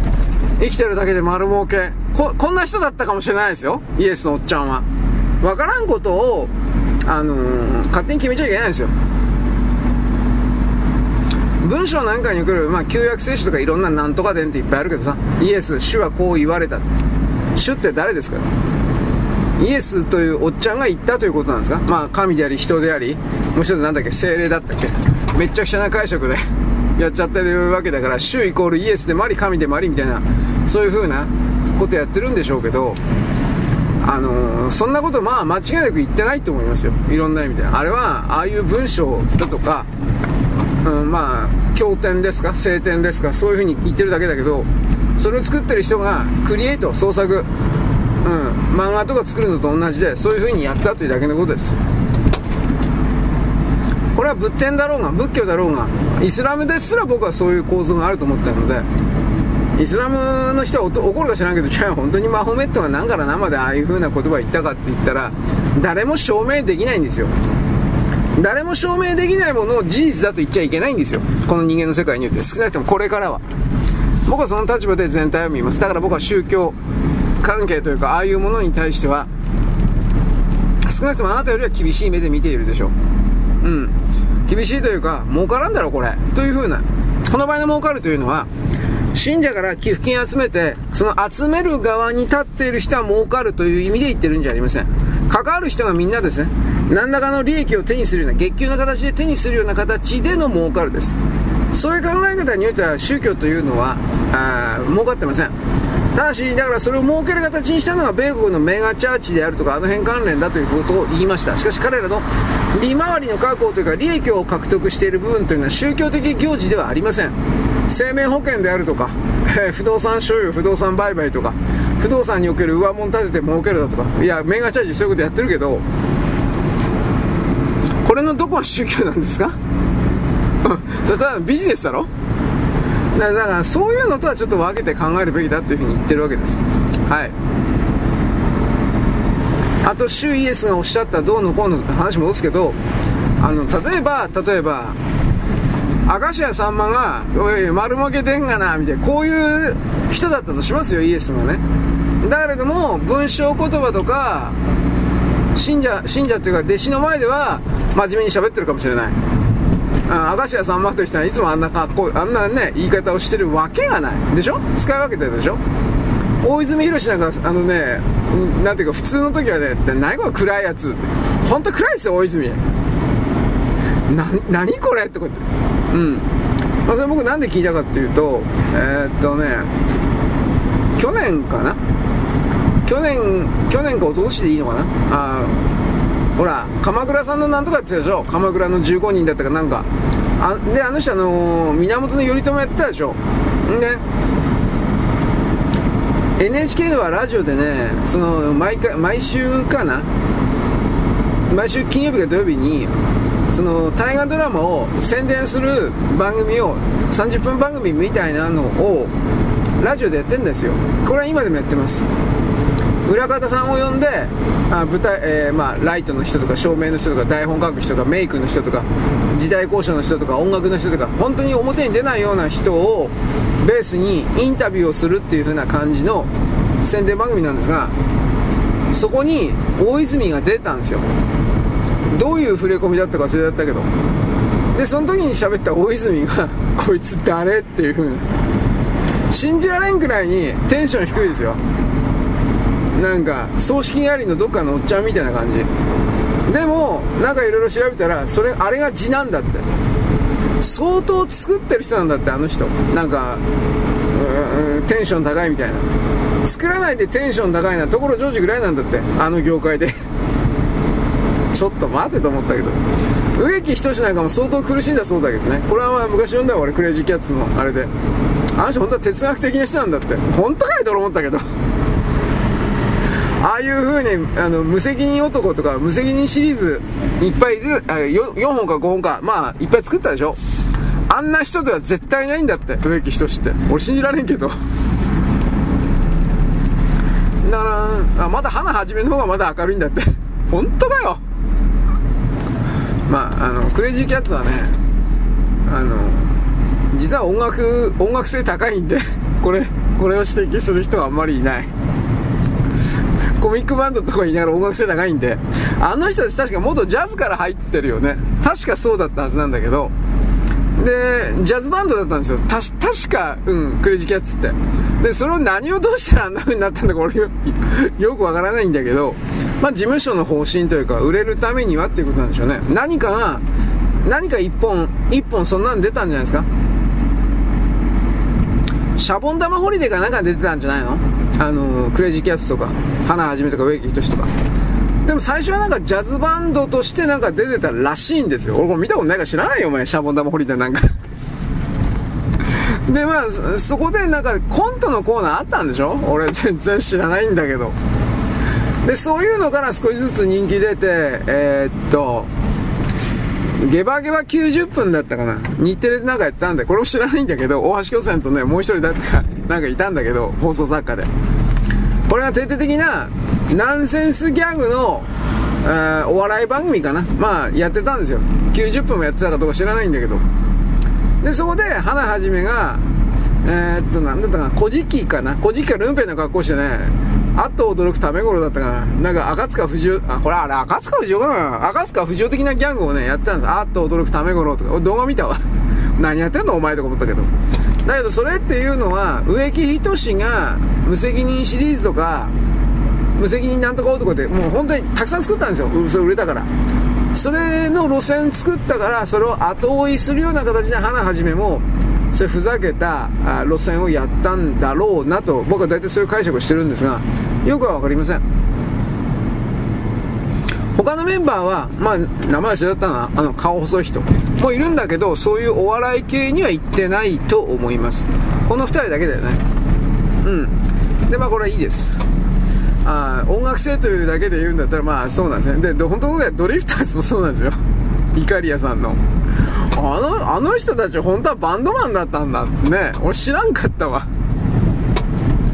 なんかキャバレーか米軍クラブか知らんけど、キャバレーかな？米軍はちょっとあの古すぎるね。キャバレーがどっかでなんか回ってた人らしいんですよ。あの、多分、多分アメリカのコピーバンドかなんかやってたんじゃないかなと思うんだけど、で、それもまた、なんで、ああいう8時台全員集合とかあんな風になってったのかは全然わからん。8時台全集合の前の段階でも、一応なんかお笑い系の番組とかいろいろやってたらしいんですけど、僕は分からない。火ついたのは8時だよで、8時だよで火ついてから、ドリフターズの主演映画っていうのは結構あります。俺びっくりした。探してみたら。うん。で、いや、これはどう捉えればいいのかなと思って。だから最初はドリフターズはなんかえいろんなあのクレイジーキャストと同じようにどっかのバックバンドみたいなことやってるらしいんですよ。なんか歌手の。うんでそれが何がどうしたらそうなったのか全然わかんないんだけど。はい。何の話してたんだっけ？もう忘れたよ。まあそんな中でねあのー、あ売れるためには大変であるとかなんかそういうことを言ったんかな。あ大泉のテンションがどうのこうのか。うんまあだからやっぱ人は見かけによらんというよりも役者というのを演じてなんぼだっていうことですねやっぱり。つまりこれ役者というのがいわゆる僕はスパイ用語でいうとこの偽装偽装カバー、まあ、演じるなりすますということをまあ職業としてやってる人ですよね役者っていうのは。スパイはそれはあのお客さんに見せるわけではないけれども騙す相手対象に対してその役者的なことをするわけです。だから役者の世界のそういう全体構造基本骨子いわゆる構造というやつですね。それとかあとは同様に人を騙してなんぼという商売いっぱいあるけれどもプロレスがあるでしょ？プロレスにおけるそれらの構造も知っておくということが実はあのー、このスパイであるとかそういう業界であるとかのなんとか理解につながります。だから政治家とプロレスラーは親和性高いでしょう。これは同じようなことやってるから。演出して人々を騙してそのいろんなやり方を通じて最後には結果利益を得るっていう風なプロレスは全くそれだから。八百長とも言うけどさ。ボクシング代わりとかそんな政治家いないかっつったらあれはガチだから基本的には。まあ昔八百長いっぱいあったそうだけど。だからあのそういう駆け引きであるとか自分を強く見せるとか弱く見せるということのやり方ができない。いわゆる本物の人本格の人たちは。あのボクサーでも何でもいいけど。それはやっぱりプロレスラーだけがうまいことできるという言い方になっちゃうんじゃないかな。でそれは政治家もへっちゃらで嘘つくっていうのは政治家に関しては高貴な嘘ということが一応あります。それが正しいとか正しくないとか俺はそんなこと言わんけどあるんですよ。高貴高い、えー、貴族。高貴な嘘。つまり結果的利益を得るためには国民に対してへっちゃらな顔して嘘をつくという態度のことです。まあそれはプロレスラーも同じなんですよ。うん。過去におけるですね様々なプロレスのですねなんとかかんとかなんとかシリーズだとか遺恨の遺恨試合だとかなんかそういう言葉に該当するような何かをあのー、追跡していけば僕の言ってることは多分わかると思うんです。まあ、だから世界中で特にアメリカなんかであのプロレスラー上がりの政治家っていうのは会員にも上院にも結構います、まあ、シュワルツェネガーはまあ役者だけどなんか誰えっ、ー、とねザ・ロックプロレあいつ議員じゃなかったっけ？俺気のせいかもしれない。まあ結構ですねそのプロレスラー上がりとか役者上がりがいるんですよ。なんだかんだ言って。日本はまあ言わんでも分かりますよね。あの長谷さんであるとか猪木であるとか。あでもこの2人だけかな プロレスラー上がりって。あ昔いたスペルデルフィンいたか。あいつ何やってんのか知らないけど。知名度上げて結局政治家になってその後のことは僕はよう分からんけどねうん結局その騙す、騙し合いという部分を上手に使う人たちがいるという言い方ですかね。あと何がどういうきっかけで売れていくか、それもうわかんねえというか、さっきドリフトをね、それクレイジーキャッツのことで言ったけど、他にもなんかいくつかあったような気するけどね。はい。まあ大体そんなところでよろしいでしょうか。はい。なんだっけ。ごきげんよう。現在は2024年のですね、2月の14日のですね、えっとね、水曜日かなであります。チョコレートの日、えバレンタインですね、え僕に送ってください。いや、いらないです。というか僕はそんな、うん、あんまりそんな甘いもん好きじゃないんで、はい、えー、言うほどね、寒い時と暑い時は、まあ食べますけど、なんでかっつったら体が疲労するからですと言いました。はい。えー、習近平さんが尊敬する思想家は誰かマルクスと毛沢東です。これ言わんでもわかるわね。で、習近平さんの周りを囲んでいる御用学者というのは、あの、毛沢東思想来賛の毛沢東様は無条件で素晴らしいでございます。というふうなカチカチのですね、毛沢東来賛主義者です。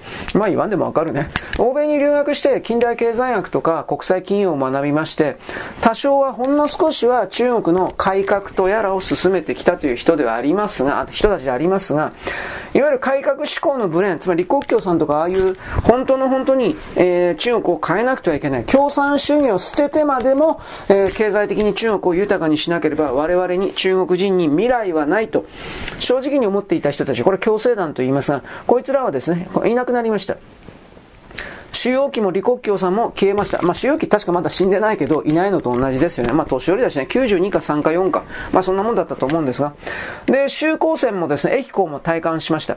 で、古春夏もですね、感触に飛ばされました。古春夏がある意味ですね、あの、共生団における最後の希望というか、ホープだったんですが、これも粛清しちゃったから、正直言うけれども、えー、中国におけるその帰り咲きというか、うん、一発逆転というか、そういうものはもうないでしょう。うん、私はそう思う。まあ、古春華一人何ができるのかっていう話もあるけれども、古春華の周りに付き従う名前の知られていない無名だけれども実力者の、えー、まあ、人々、官僚、共産党員、こういうものがいたわけです。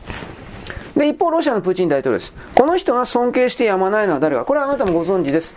アルアレクサンドル・ソルジェニーツィンです。思想家ですよ。あの、ピョートル大帝とかそういう方じゃありません。思想家です。ソルジェニーツィンです。ソルジェニーツィンというのはゴルバフチョフ、エリツィン、プーチンの3人の指導者とそれぞれ個別に、えー、会っております。面談というかね、面談というわけではないけど、まあ会うチャンスがあったということですね。ただ僕個人的意見言わせてもらうけど、ソルジェニーツィンの思想性はともかくとして、あの人の文章というか、まあでも翻訳が悪かったんだろうけど、あの人の方向性というか、あんまり面白いもんではありません。収容所群島のことです。あなたも収容所群島ぐらいは読んだことがあると思います。ないかな？あ まあ、読めとは言いません。なんでかって言ったらつまらんからです。つまらんけれども、当時のソ連と言われているもののとてつもない抑圧体質、人権無視、人間を本当に人間だなんて思っていない、ということの、あの、実際の行動記録というものが、ソルジェニーツィンと言われている人と個人に対して、えー、仕掛けられた、行われた動きを見て、我々はですね、何事かに気づかないといけないのだという言い方を私はします。まあ、いちいち、ね、10年の刑期が終わってね、呼び出されてね、で、はい、ここにサインしろとか、何のサインか分かりますか？もう10年、刑期の延長のサインなんですし。しなかったらしなかったでいいですよ。勝手に、勝手に書くから。だから、ソルジニーチンは逆らっても無駄だということで、さ、さっと書いてるんです。延長に。で、君のように話のわかる人がいて、こっちも仕事が楽だよとか。こんな国だったんです。ソ連というのは。で、それが同じことは中国でもっとひどい形で、えー、行われているということを私は言うんですが、まあ、とりあえずあの3人の指導者に会いました。最も、この3人の指導者で共鳴したのはプーチンだったというふうなことをソルジェニーツィンは後で言っています。で、プーチンもソルジェニーツィンの考え方に深く共鳴してですね、えー、尊敬していたわけです。思想家としてのソルジェニーツィンはどうだったかなと俺は思うんだけど、そんなすごい人だったかなと、個人的には、えー、ちょっと疑問符があるんですけれども、まあロシアでないとわかんないでしょうね。ノーベル文学賞受賞の作家です。それでニーチンは。で、一応、一応哲学者です。そうかな。まあ、哲学者です。で、それでニーチンの残したいろんな言葉をプーチン大統領は演説の中によく使います。引用します。彼の心と魂と思考は祖国への痛みと尽きることのない祖国愛で、えー、満たされていました。こうした感情が彼の創作活動の原動力になったんです、みたいな。これはプーチン大統領はですね、2018なんです、18なんですけど、ソルジェニーチンの記念碑の除幕式で政治的なメッセージを出すためにということは、まあ、なんですけど、まあ言ったわけです。彼は何百万人もの人々を苦しみだとか厳しい試練に陥れた全体主義体制と純朴なロシア人と明確に区別していました。まあ、それジェニーセンがね。20世紀のロシアが生んだ社会政治思想家であると。その知的遺産が今日までロシア政治に影響を与えていると。まあ、これに関してはね、西側を含めるロシアの内部においてもこれを言った人いや、プーチン大統領がそんなこと言う資格ねえよと。お前、お前が言うな、みたいな。それは一応当時あったそうですけど、今は多分黙殺されるでしょうね。ソルジニーチン、ツインと言って一番有名なのは、これもあんだったら読んだことあると思いますが、イワン・デニソービッチの一日です。で、あの、ソルジェニーチは8年間強制収容所で過ごしました。さっきあの、10年のサインと言ったけど、途中で出てます。8年もぐらいまで10年だったかな。まあ、とりあえず出てます。収容所軍とですね。で、あのー、労働収容所であるとか、外国の亡命生活を、で、ふらふらと流浪の生活をやっていました。まあ、逃げていたというかね。ちょっと待ってね。例によって僕は洗濯物を畳みながら偉そうなこと言っております。で、共産主義のイデオロギーに幻滅しました。最初はね、いけると思ったんですよ。でもそれは、ロシアの中の思想家と言われている人たちは、みんな最初はいけると思ったんです。で、えー、赤軍の連中がどんどんと勝手なこと、まあ共産党がやって、で、もうダメだ共産主義ダメと見切っちゃって、で、結局ですね、えー、っと、なんというかな、ロシアの国家主義、ナショナリズムとですね、あとはキリスト教正教会の価値観がロシア人に一番その向いてるんじゃないかみたいな形で、こっちの方に大きく傾倒していったという言い方を、まあせざるを得ないというか、それでいいんじゃないかなと思います。ちょっと待って、俺これタオル間違ってんじゃないかな。これでいいのかな。なんか、なんか、なんか葛藤している私。うん、た多分これ、これ多分、これでいいのかな？なんか、なんか違うんじゃないかな？タタオル1枚俺間違えたんじゃねえかな？なぜか。えー、っとね、なんかこれ薄いな。まあまあいいです。はい、まあ。で、ソルジェニーツィンというのは、土着の、ロシア土着の愛嬌心とです、愛好心ですか？あと、魂を重視する宗教への回帰を訴えました。ロシア人はここに戻れと言ったんです。結局のところは。で、あの、ソ連の指導部に対して共産主義のイデオロギーを手放して、国内の発展を妨げている世界中の左翼政権への支援をやめるように呼びかけました。まあ、コミンテル、インターナショナル、うんぬんかんぬん、あの辺ですね。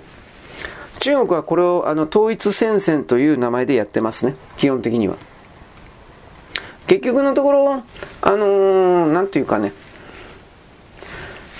世界中をレッドの世界にしてしまわなければ、自分たちという、なんていうかな、存在が、そのレッドあ、自由主義の経済というか自由主義の連中に滅ぼされてしまうという潜在意識的な恐怖を持っているということはどういうことかというのを我々は気づかないといけないわけです。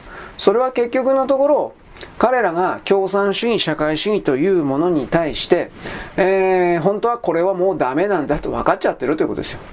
失敗してるということ分かっちゃってるということなんですよ。潜在意識化において。